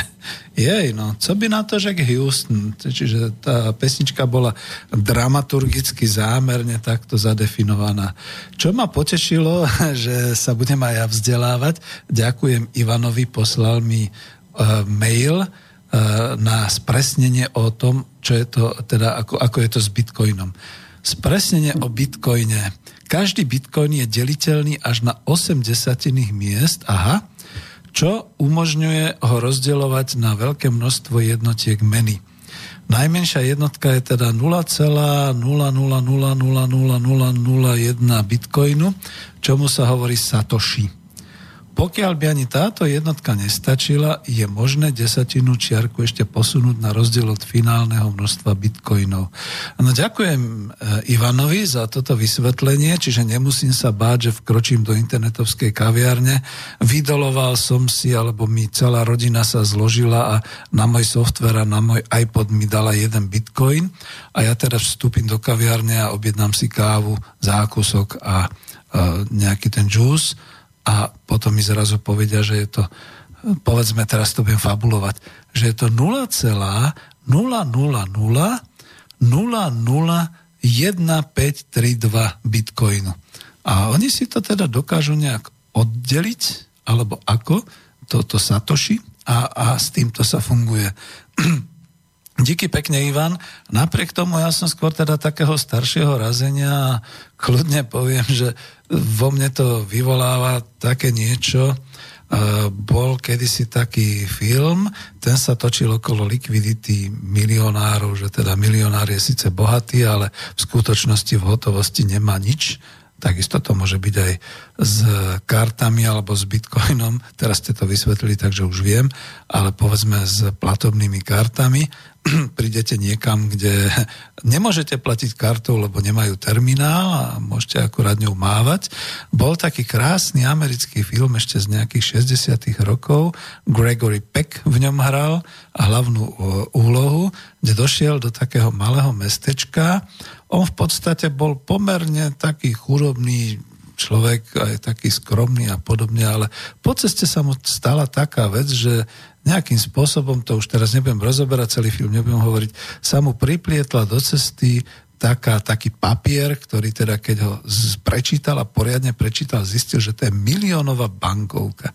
A došiel do toho malého mestečka a chcel sa ubytovať, tak vyťahol tú miliónovú bankovku a povedal, že objedná si tú najlepšiu izbu, alebo nie, že objedná si izbu, ale keď pozrel ten e, majiteľ na tú miliónovú bankovku, tak sa po toto, toto, toto, tak mu dal taký ten najlepší apartmán a nehal ho, že zoberte si tú bankovku, že to mi potom, samozrejme, že to je tak, potom pochodil po celom mestečku, tam si kúpil to, tam si kúpil ono, dobre sa najedol, e, dobre sa vykúpal a všetky takéto veci No a potom, akože keď tam už bol nejaké 2-3 dní, tak všetci už vedeli, že to je milionár, tak všetko vlastne mu len zapisovali, že však raz im to zaplatí, keď rozmení.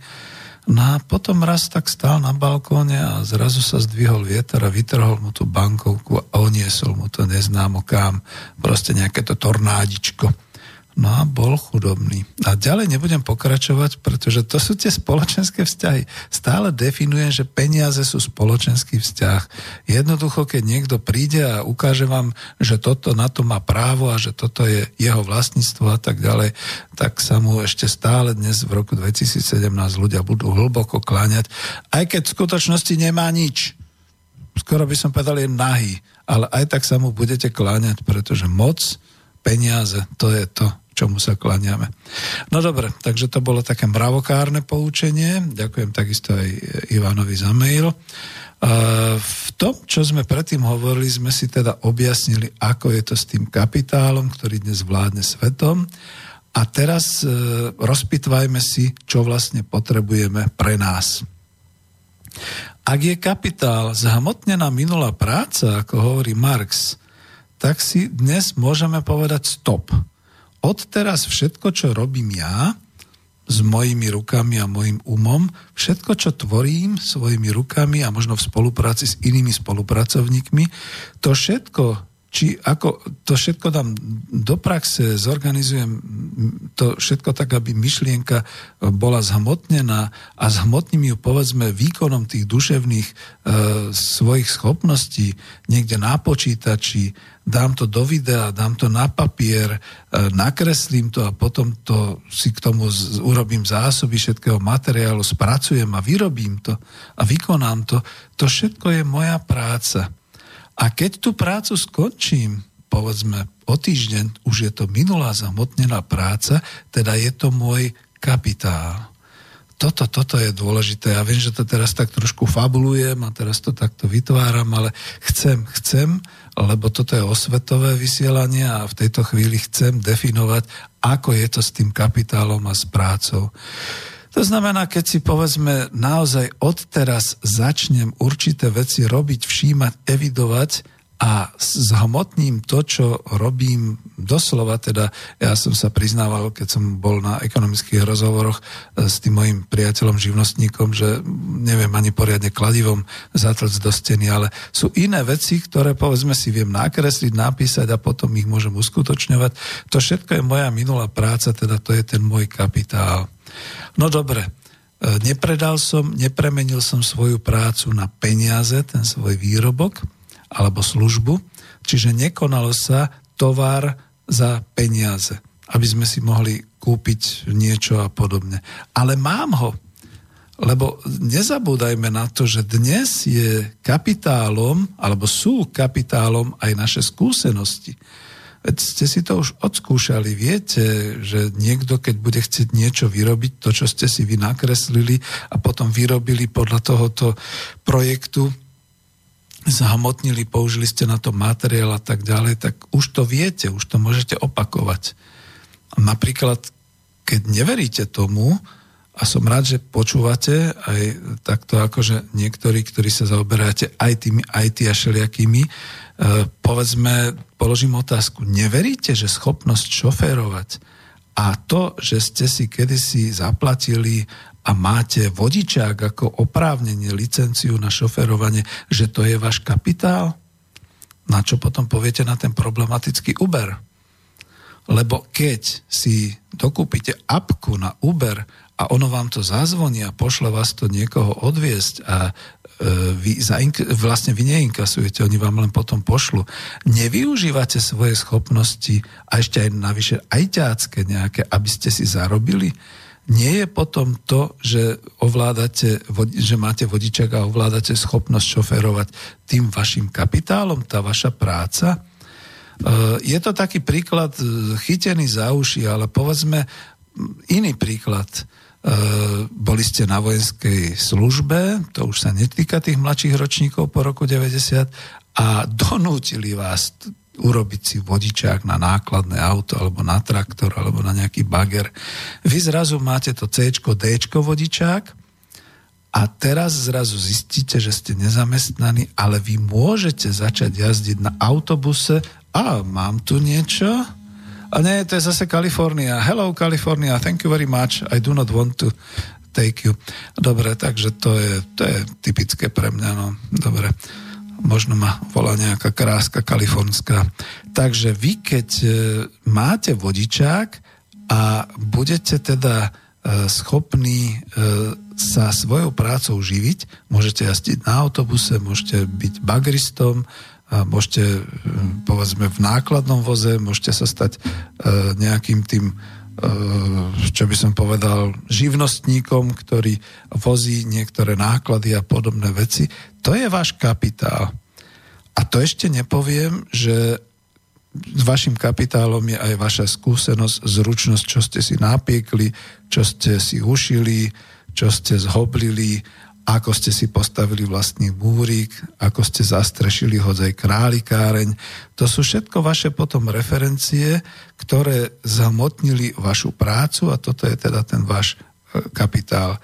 Po tej e, praktickej stránke to chce nejaké foto, nejakú referenciu.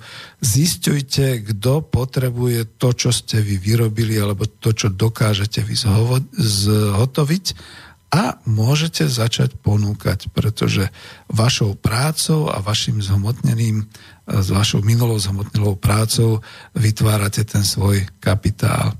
Prvý raz to urobíte ako na skúšku, a keď to už budete opakovať a bude sa vám dariť a ľudia to budú chcieť, tak to už máte naozaj živnosť.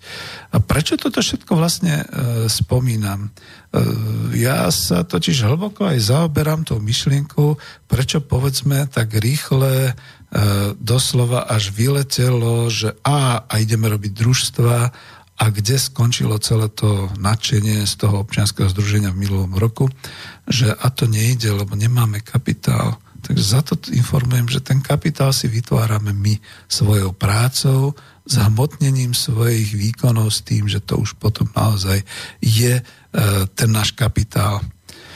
Ďalšia vec, predali ste svoj výrobok, predali ste svoju službu alebo svoj nápad, výborne, tak už máte nejaký príjem. A zas, iba ak ste si len raz toto odskúšali, tak, tak viete, už máte skúsenosť. To je to, čo mu sa zase hovorí v tom svete, až teoretickom, že to je ten knowledge, to je proste tá, ten poznatok, ktorý máte z nejakého toho zhotovenia, e, vykonania, odskúšania si niečoho. No a keď to bude chcieť niekto, alebo uvidí to a povie, že aj ja by som to, a, a vieš čo, kde to je dostať? Uh, poviete mu, no dostať to nie je, to musím ja vyrobiť, ale keď chceš, tak samozrejme. Uh, urobíš to jednému, druhému, tretiemu, samozrejme to predáš alebo daruješ, no dobre, keď daruješ, tak už je to charita, ale pokiaľ to predáš, pokiaľ dokonca niekto po vás chce doklad kúpy predaja, teda nejaký ten paragon a podobne, to už smerujete k tomu, že to viete opakovane vyrábať, je to vaša práca, samozrejme nejaký materiál si musíte nakúpiť alebo nejakú technológiu, nejaký stroj používate a už je to na to, aby ste si rýchle urobili živnosť. A môžete pokračovať lebo veď ste schopní opakovať svoju prácu, získať z nej peniaze No a tak, keď už v podstate začínate pracovať, ste schopní sami sa uživiť, sami rozbehnúť tú svoju živnosť, to je prvá vec. A pokiaľ ste viacerí, čo ja viem, traja, piati, 25, pokiaľ viete robiť veci, že sa združíte, zorganizujete si logistiku, to je dneska také modné slovo, povedzme na nákup materiálu, na dovoz materiálu, na oprášenie nejakého stroja, na vyrobenie nejakého stroja, na zostavenie nejakej technológie, na spracovanie toho výrobku, na označenie toho výrobku, na zabalenie toho výrobku, na logistiku, zase dodanie toho výrobku. Dneska už nie je problém naozaj cez tie e-firmy e, tak, takto všetko vlastne ako držať cez nejaký počítač a posielať to a inkasovať a takéto veci, čiže už kooperujete spolu a to kooperovanie znamená pardon, to kooperovanie znamená, že Samozrejme, je to v mojom je to v mojom vysielaní k ekonomickej demokracii, čiže to už znamená, že vytvárate kooperatív, čiže družstvo, dokážete komplexnejšie predávať, inkasovať, získavať prostriedky a hladko sa dá prejsť potom od jednoduchého príjmu k opakovanému predaju výrobkov. A stávate sa družstvom, veď to propagujem alebo proste podnikáte ako SRO a podobne. Ďalšia vec, e, hromadia sa vám objednávky, máte svoj okruh zákazníkov, Spravte z opakovaného predaja už priemyselnú výrobu. Lebo už máte dosť financií, pravdepodobne ste nepredávali tak, že ste nezakalkulovali do ceny,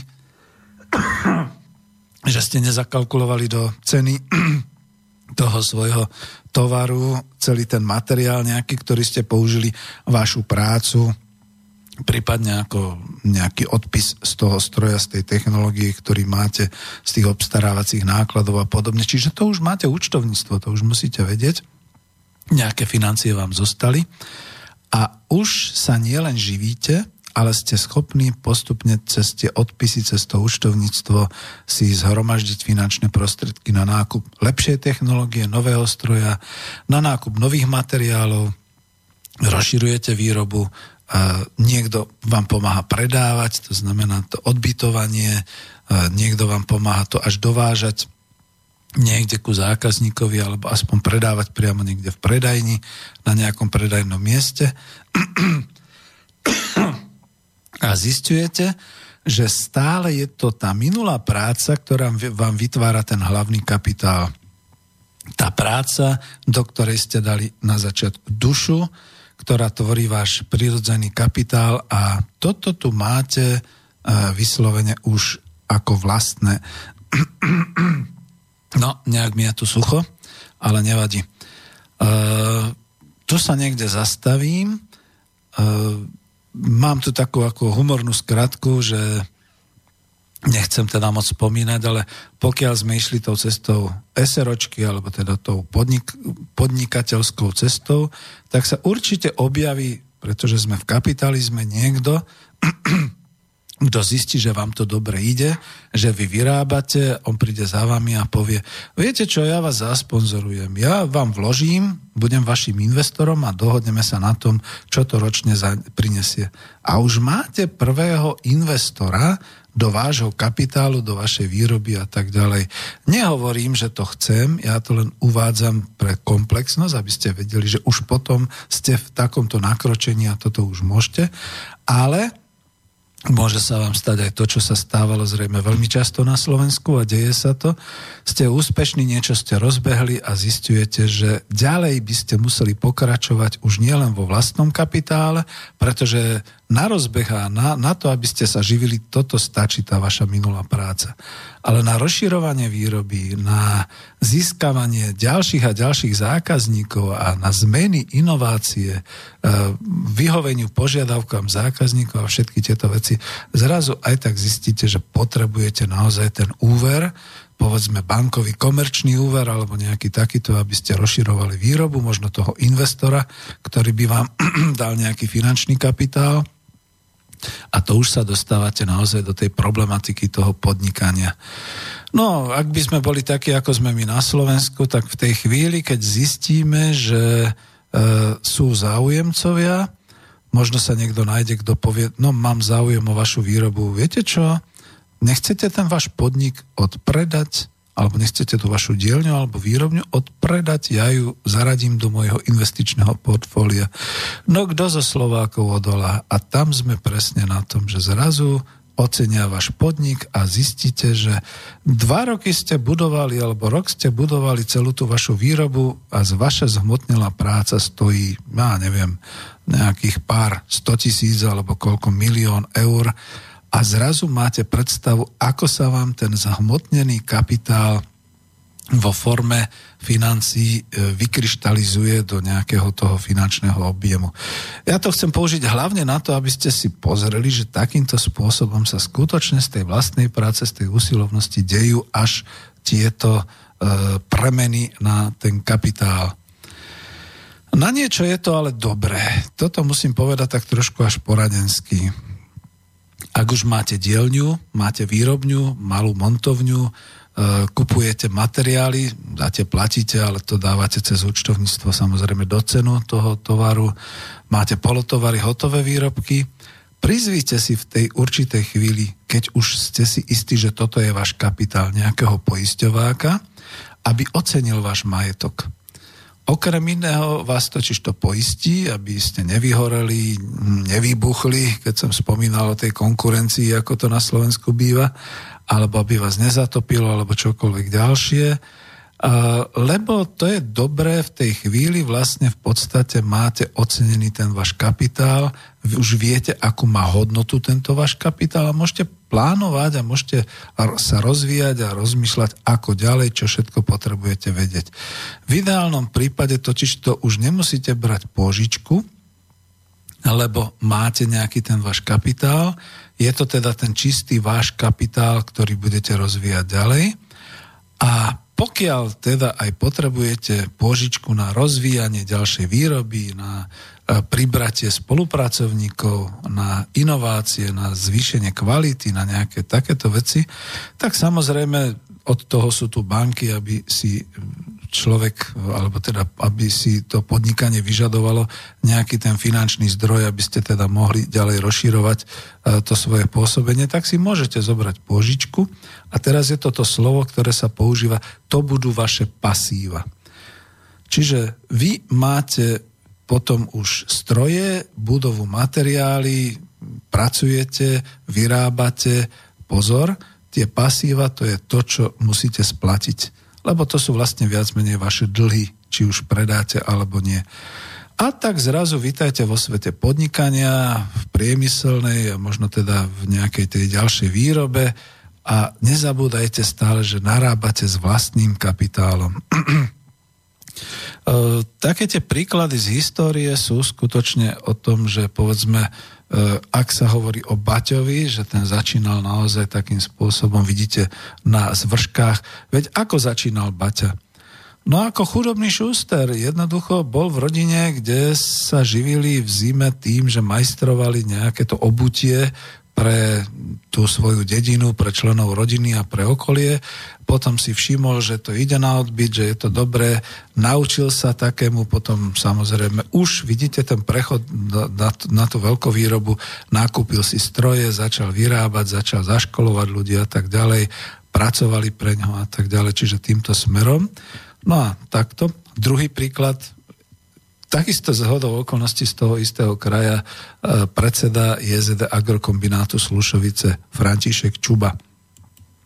Mnohí mu nevedia priznameno a to len kvôli tomu, len kvôli tomu, že e, v podstate z družstva, ktoré bolo veľmi biedné, kde naozaj, keď ľudia nedostávali výplatu, tak proste ani nechceli ísť e, nakrmiť krávy, krávy tam bučali, sám predseda teda chodil a krmil, niekto sa zlútostnil, tak začal s ním spolupracovať a tak ďalej. Prešlo niekoľko etáp, kľudne to tak poviem, a z toho všetkého vytvoril ten naozaj veľkopodnik, ten agropotravinársky kombinát Slušovice taký, ako ho museli zničiť po roku 1990 politicky, aby nekonkuroval budúcim akciovým spoločnosťam a hlavne nepravdepodobne zahraničným investorom. To je to všetko. Takto to bolo. A ja sa až bojím dať nejaké také príklady zo súčasnosti, pretože ja by som mal a mám aj svojich spolužiakov, nie, zabrdnem a to mi neodpustíte, ale kľudne teda poviem tak, že e, do toho obdobia, kým ten nešťastný Andrej Babiš nevstúpil do politiky, som ho uznával, teraz už neviem, to bohu ako skončí, zbláznil sa, nešťastník.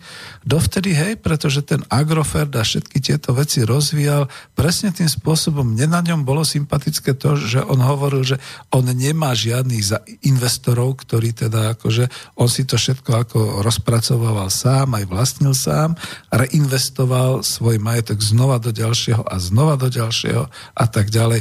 Nie je to dobrý príklad, naozaj potvrdzujem, dušujem sa, nie je to dobrý príklad na takéto, že od živnostníckého podnikania a podobne.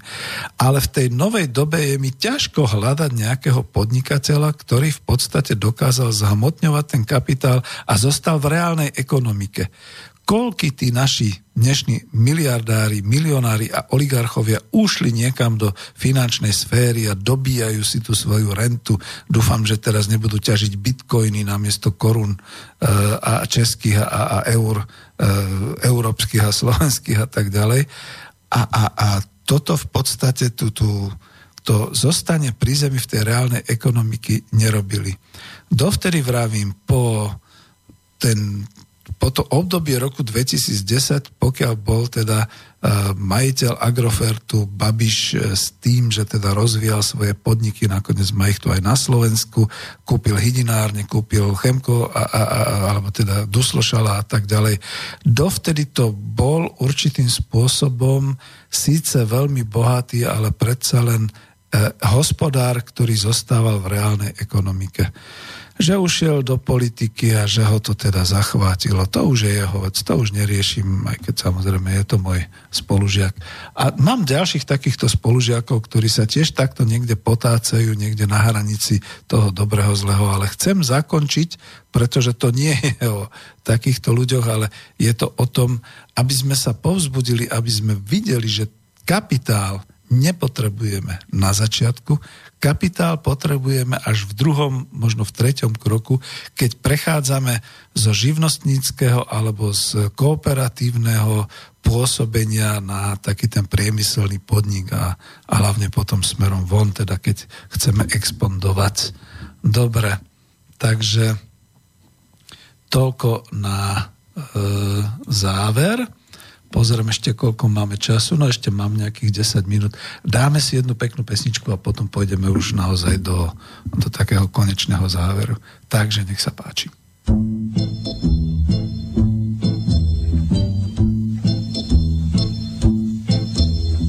La place rouge était vide. Devant moi marchait Nathalie. Il avait un joli nom, mon guide, Nathalie. La place rouge était blanche, la neige faisait un tapis. Et je suivais par ce froid dimanche Nathalie. Elle parlait en phrases sobres de la révolution d'octobre. Je pensais déjà qu'après le tombeau de Lénine, on irait au café Pouchki boire un chocolat. La place rouge était vide. Je lui pris son bras, elle a souri. Il avait des cheveux blonds, mon guide, Nathalie. Nathalie.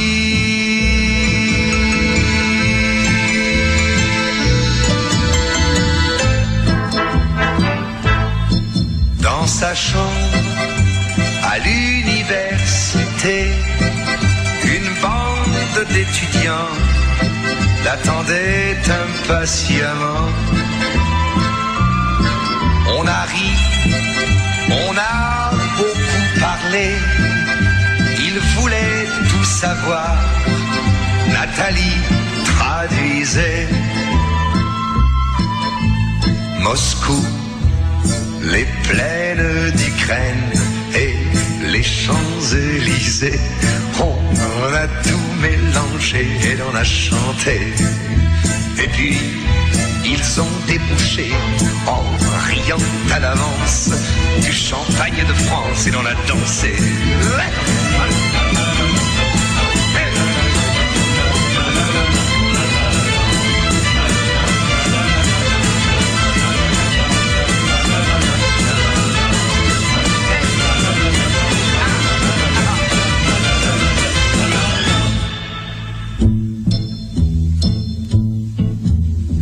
Quand la chambre fut vide, tous les amis étaient partis.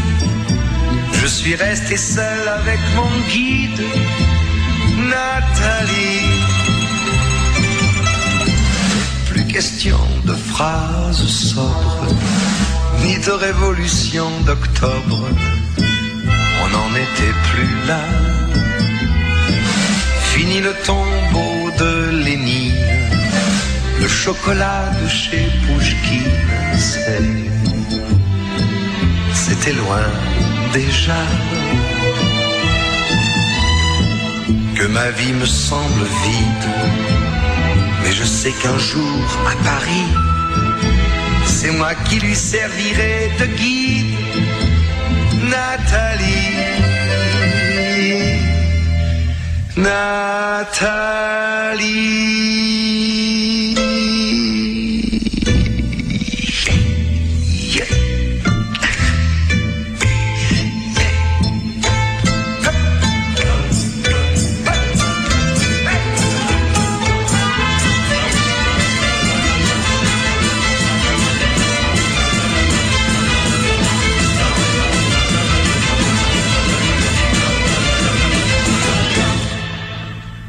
Tak e, to bola to, skoro by som povedal, že až taká rozlúčková pieseň, lebo to už máme nejakých 8 minút, to už ani nevolajte, nepíšte.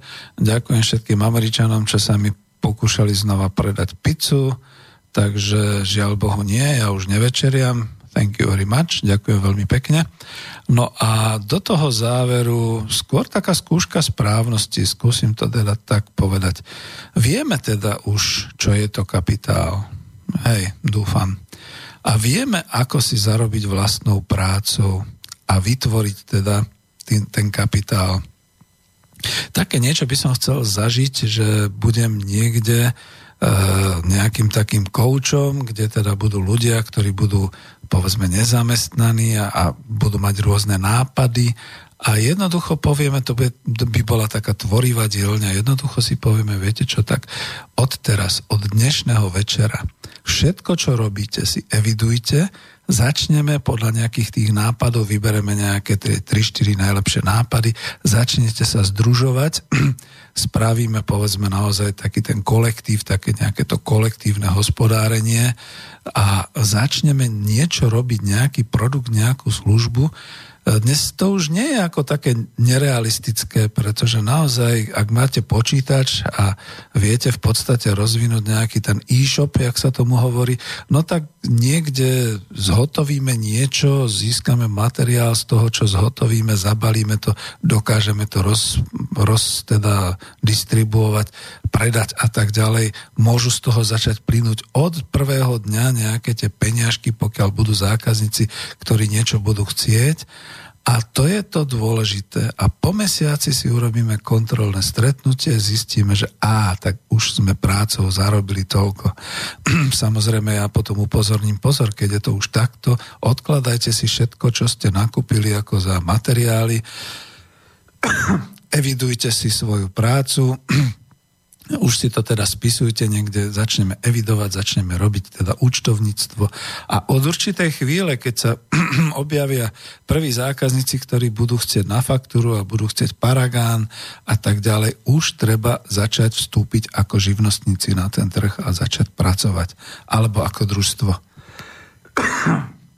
No a to je potom ten rozbeh, ktorý by som chcel zažiť samozrejme s niektorými ľuďmi a presvedčiť ich takto na ich vlastnej skúsenosti, že vlastnou prácou začali vytvárať kapitál ako taký.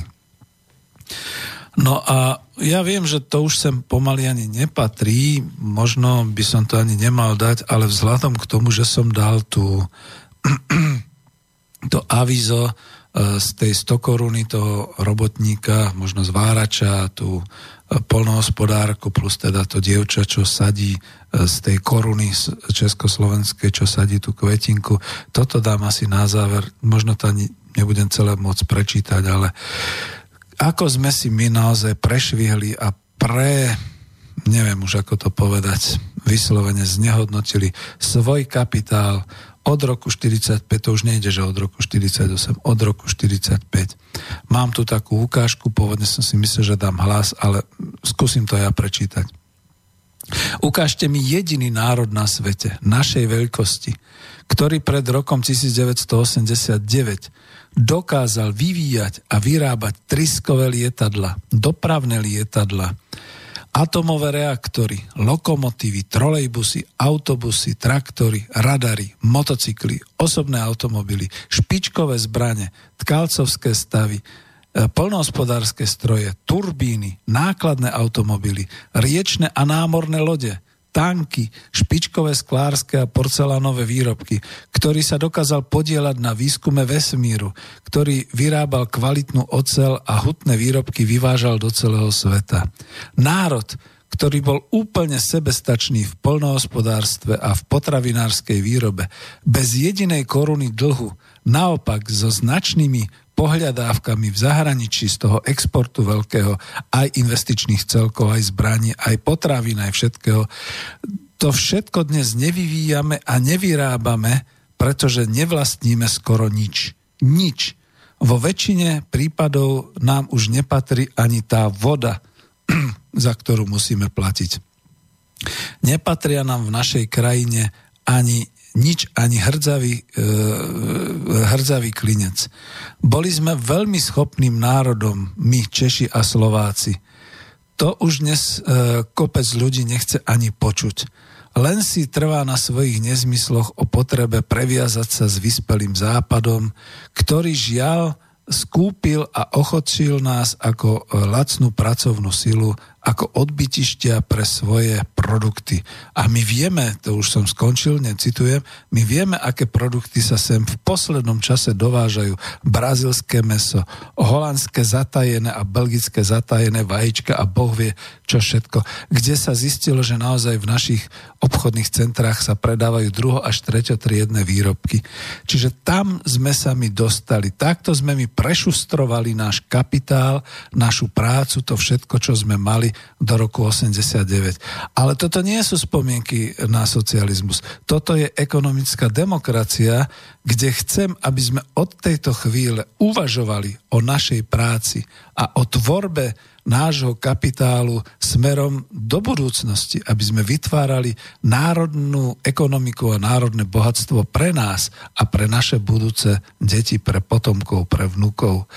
Toľko je z toho, čo som potreboval na začiatku povedať. Dúfam, že to rezonuje s tým, čo spieval Verich a dúfam, že to rezonuje s celou touto reláciou, ktorá bola osvetovo a monotematicky zameraná na prácu ako na základný kapitál, ktorý si dokážeme vytvárať sami a nepotrebujeme k tomu ani Centrálnu Európsku banku, ani eurofondy, ani nič podobného. A jak to už zakončiť? No už ani neviem, či to stihne pesničku. Veľmi pekne vám ďakujem, ak ste počúvali a vidím, že počúvali ste, že ste písali a sľubujem, že skúsim už zase ďalšieho hostia. No je leto, ťažko sa zháňajú hostia, ale pokiaľ ste počúvali a budete to linkovať, budem šťastný, lebo toto je moja práca. Toto je moja zhmotnelá práca, že je to niekde na linku a že to budete počúvať a že sa budete, povedzme, s niektorými zásadami stotožňovať. Veľmi pekne vám ďakujem, no do počutia. Táto relácia vznikla za podpory dobrovoľných príspevkov našich poslucháčov. I ty sa k ním môžeš pridať. Viac informácií nájdeš na www.slobodnyvysielac.sk Ďakujeme.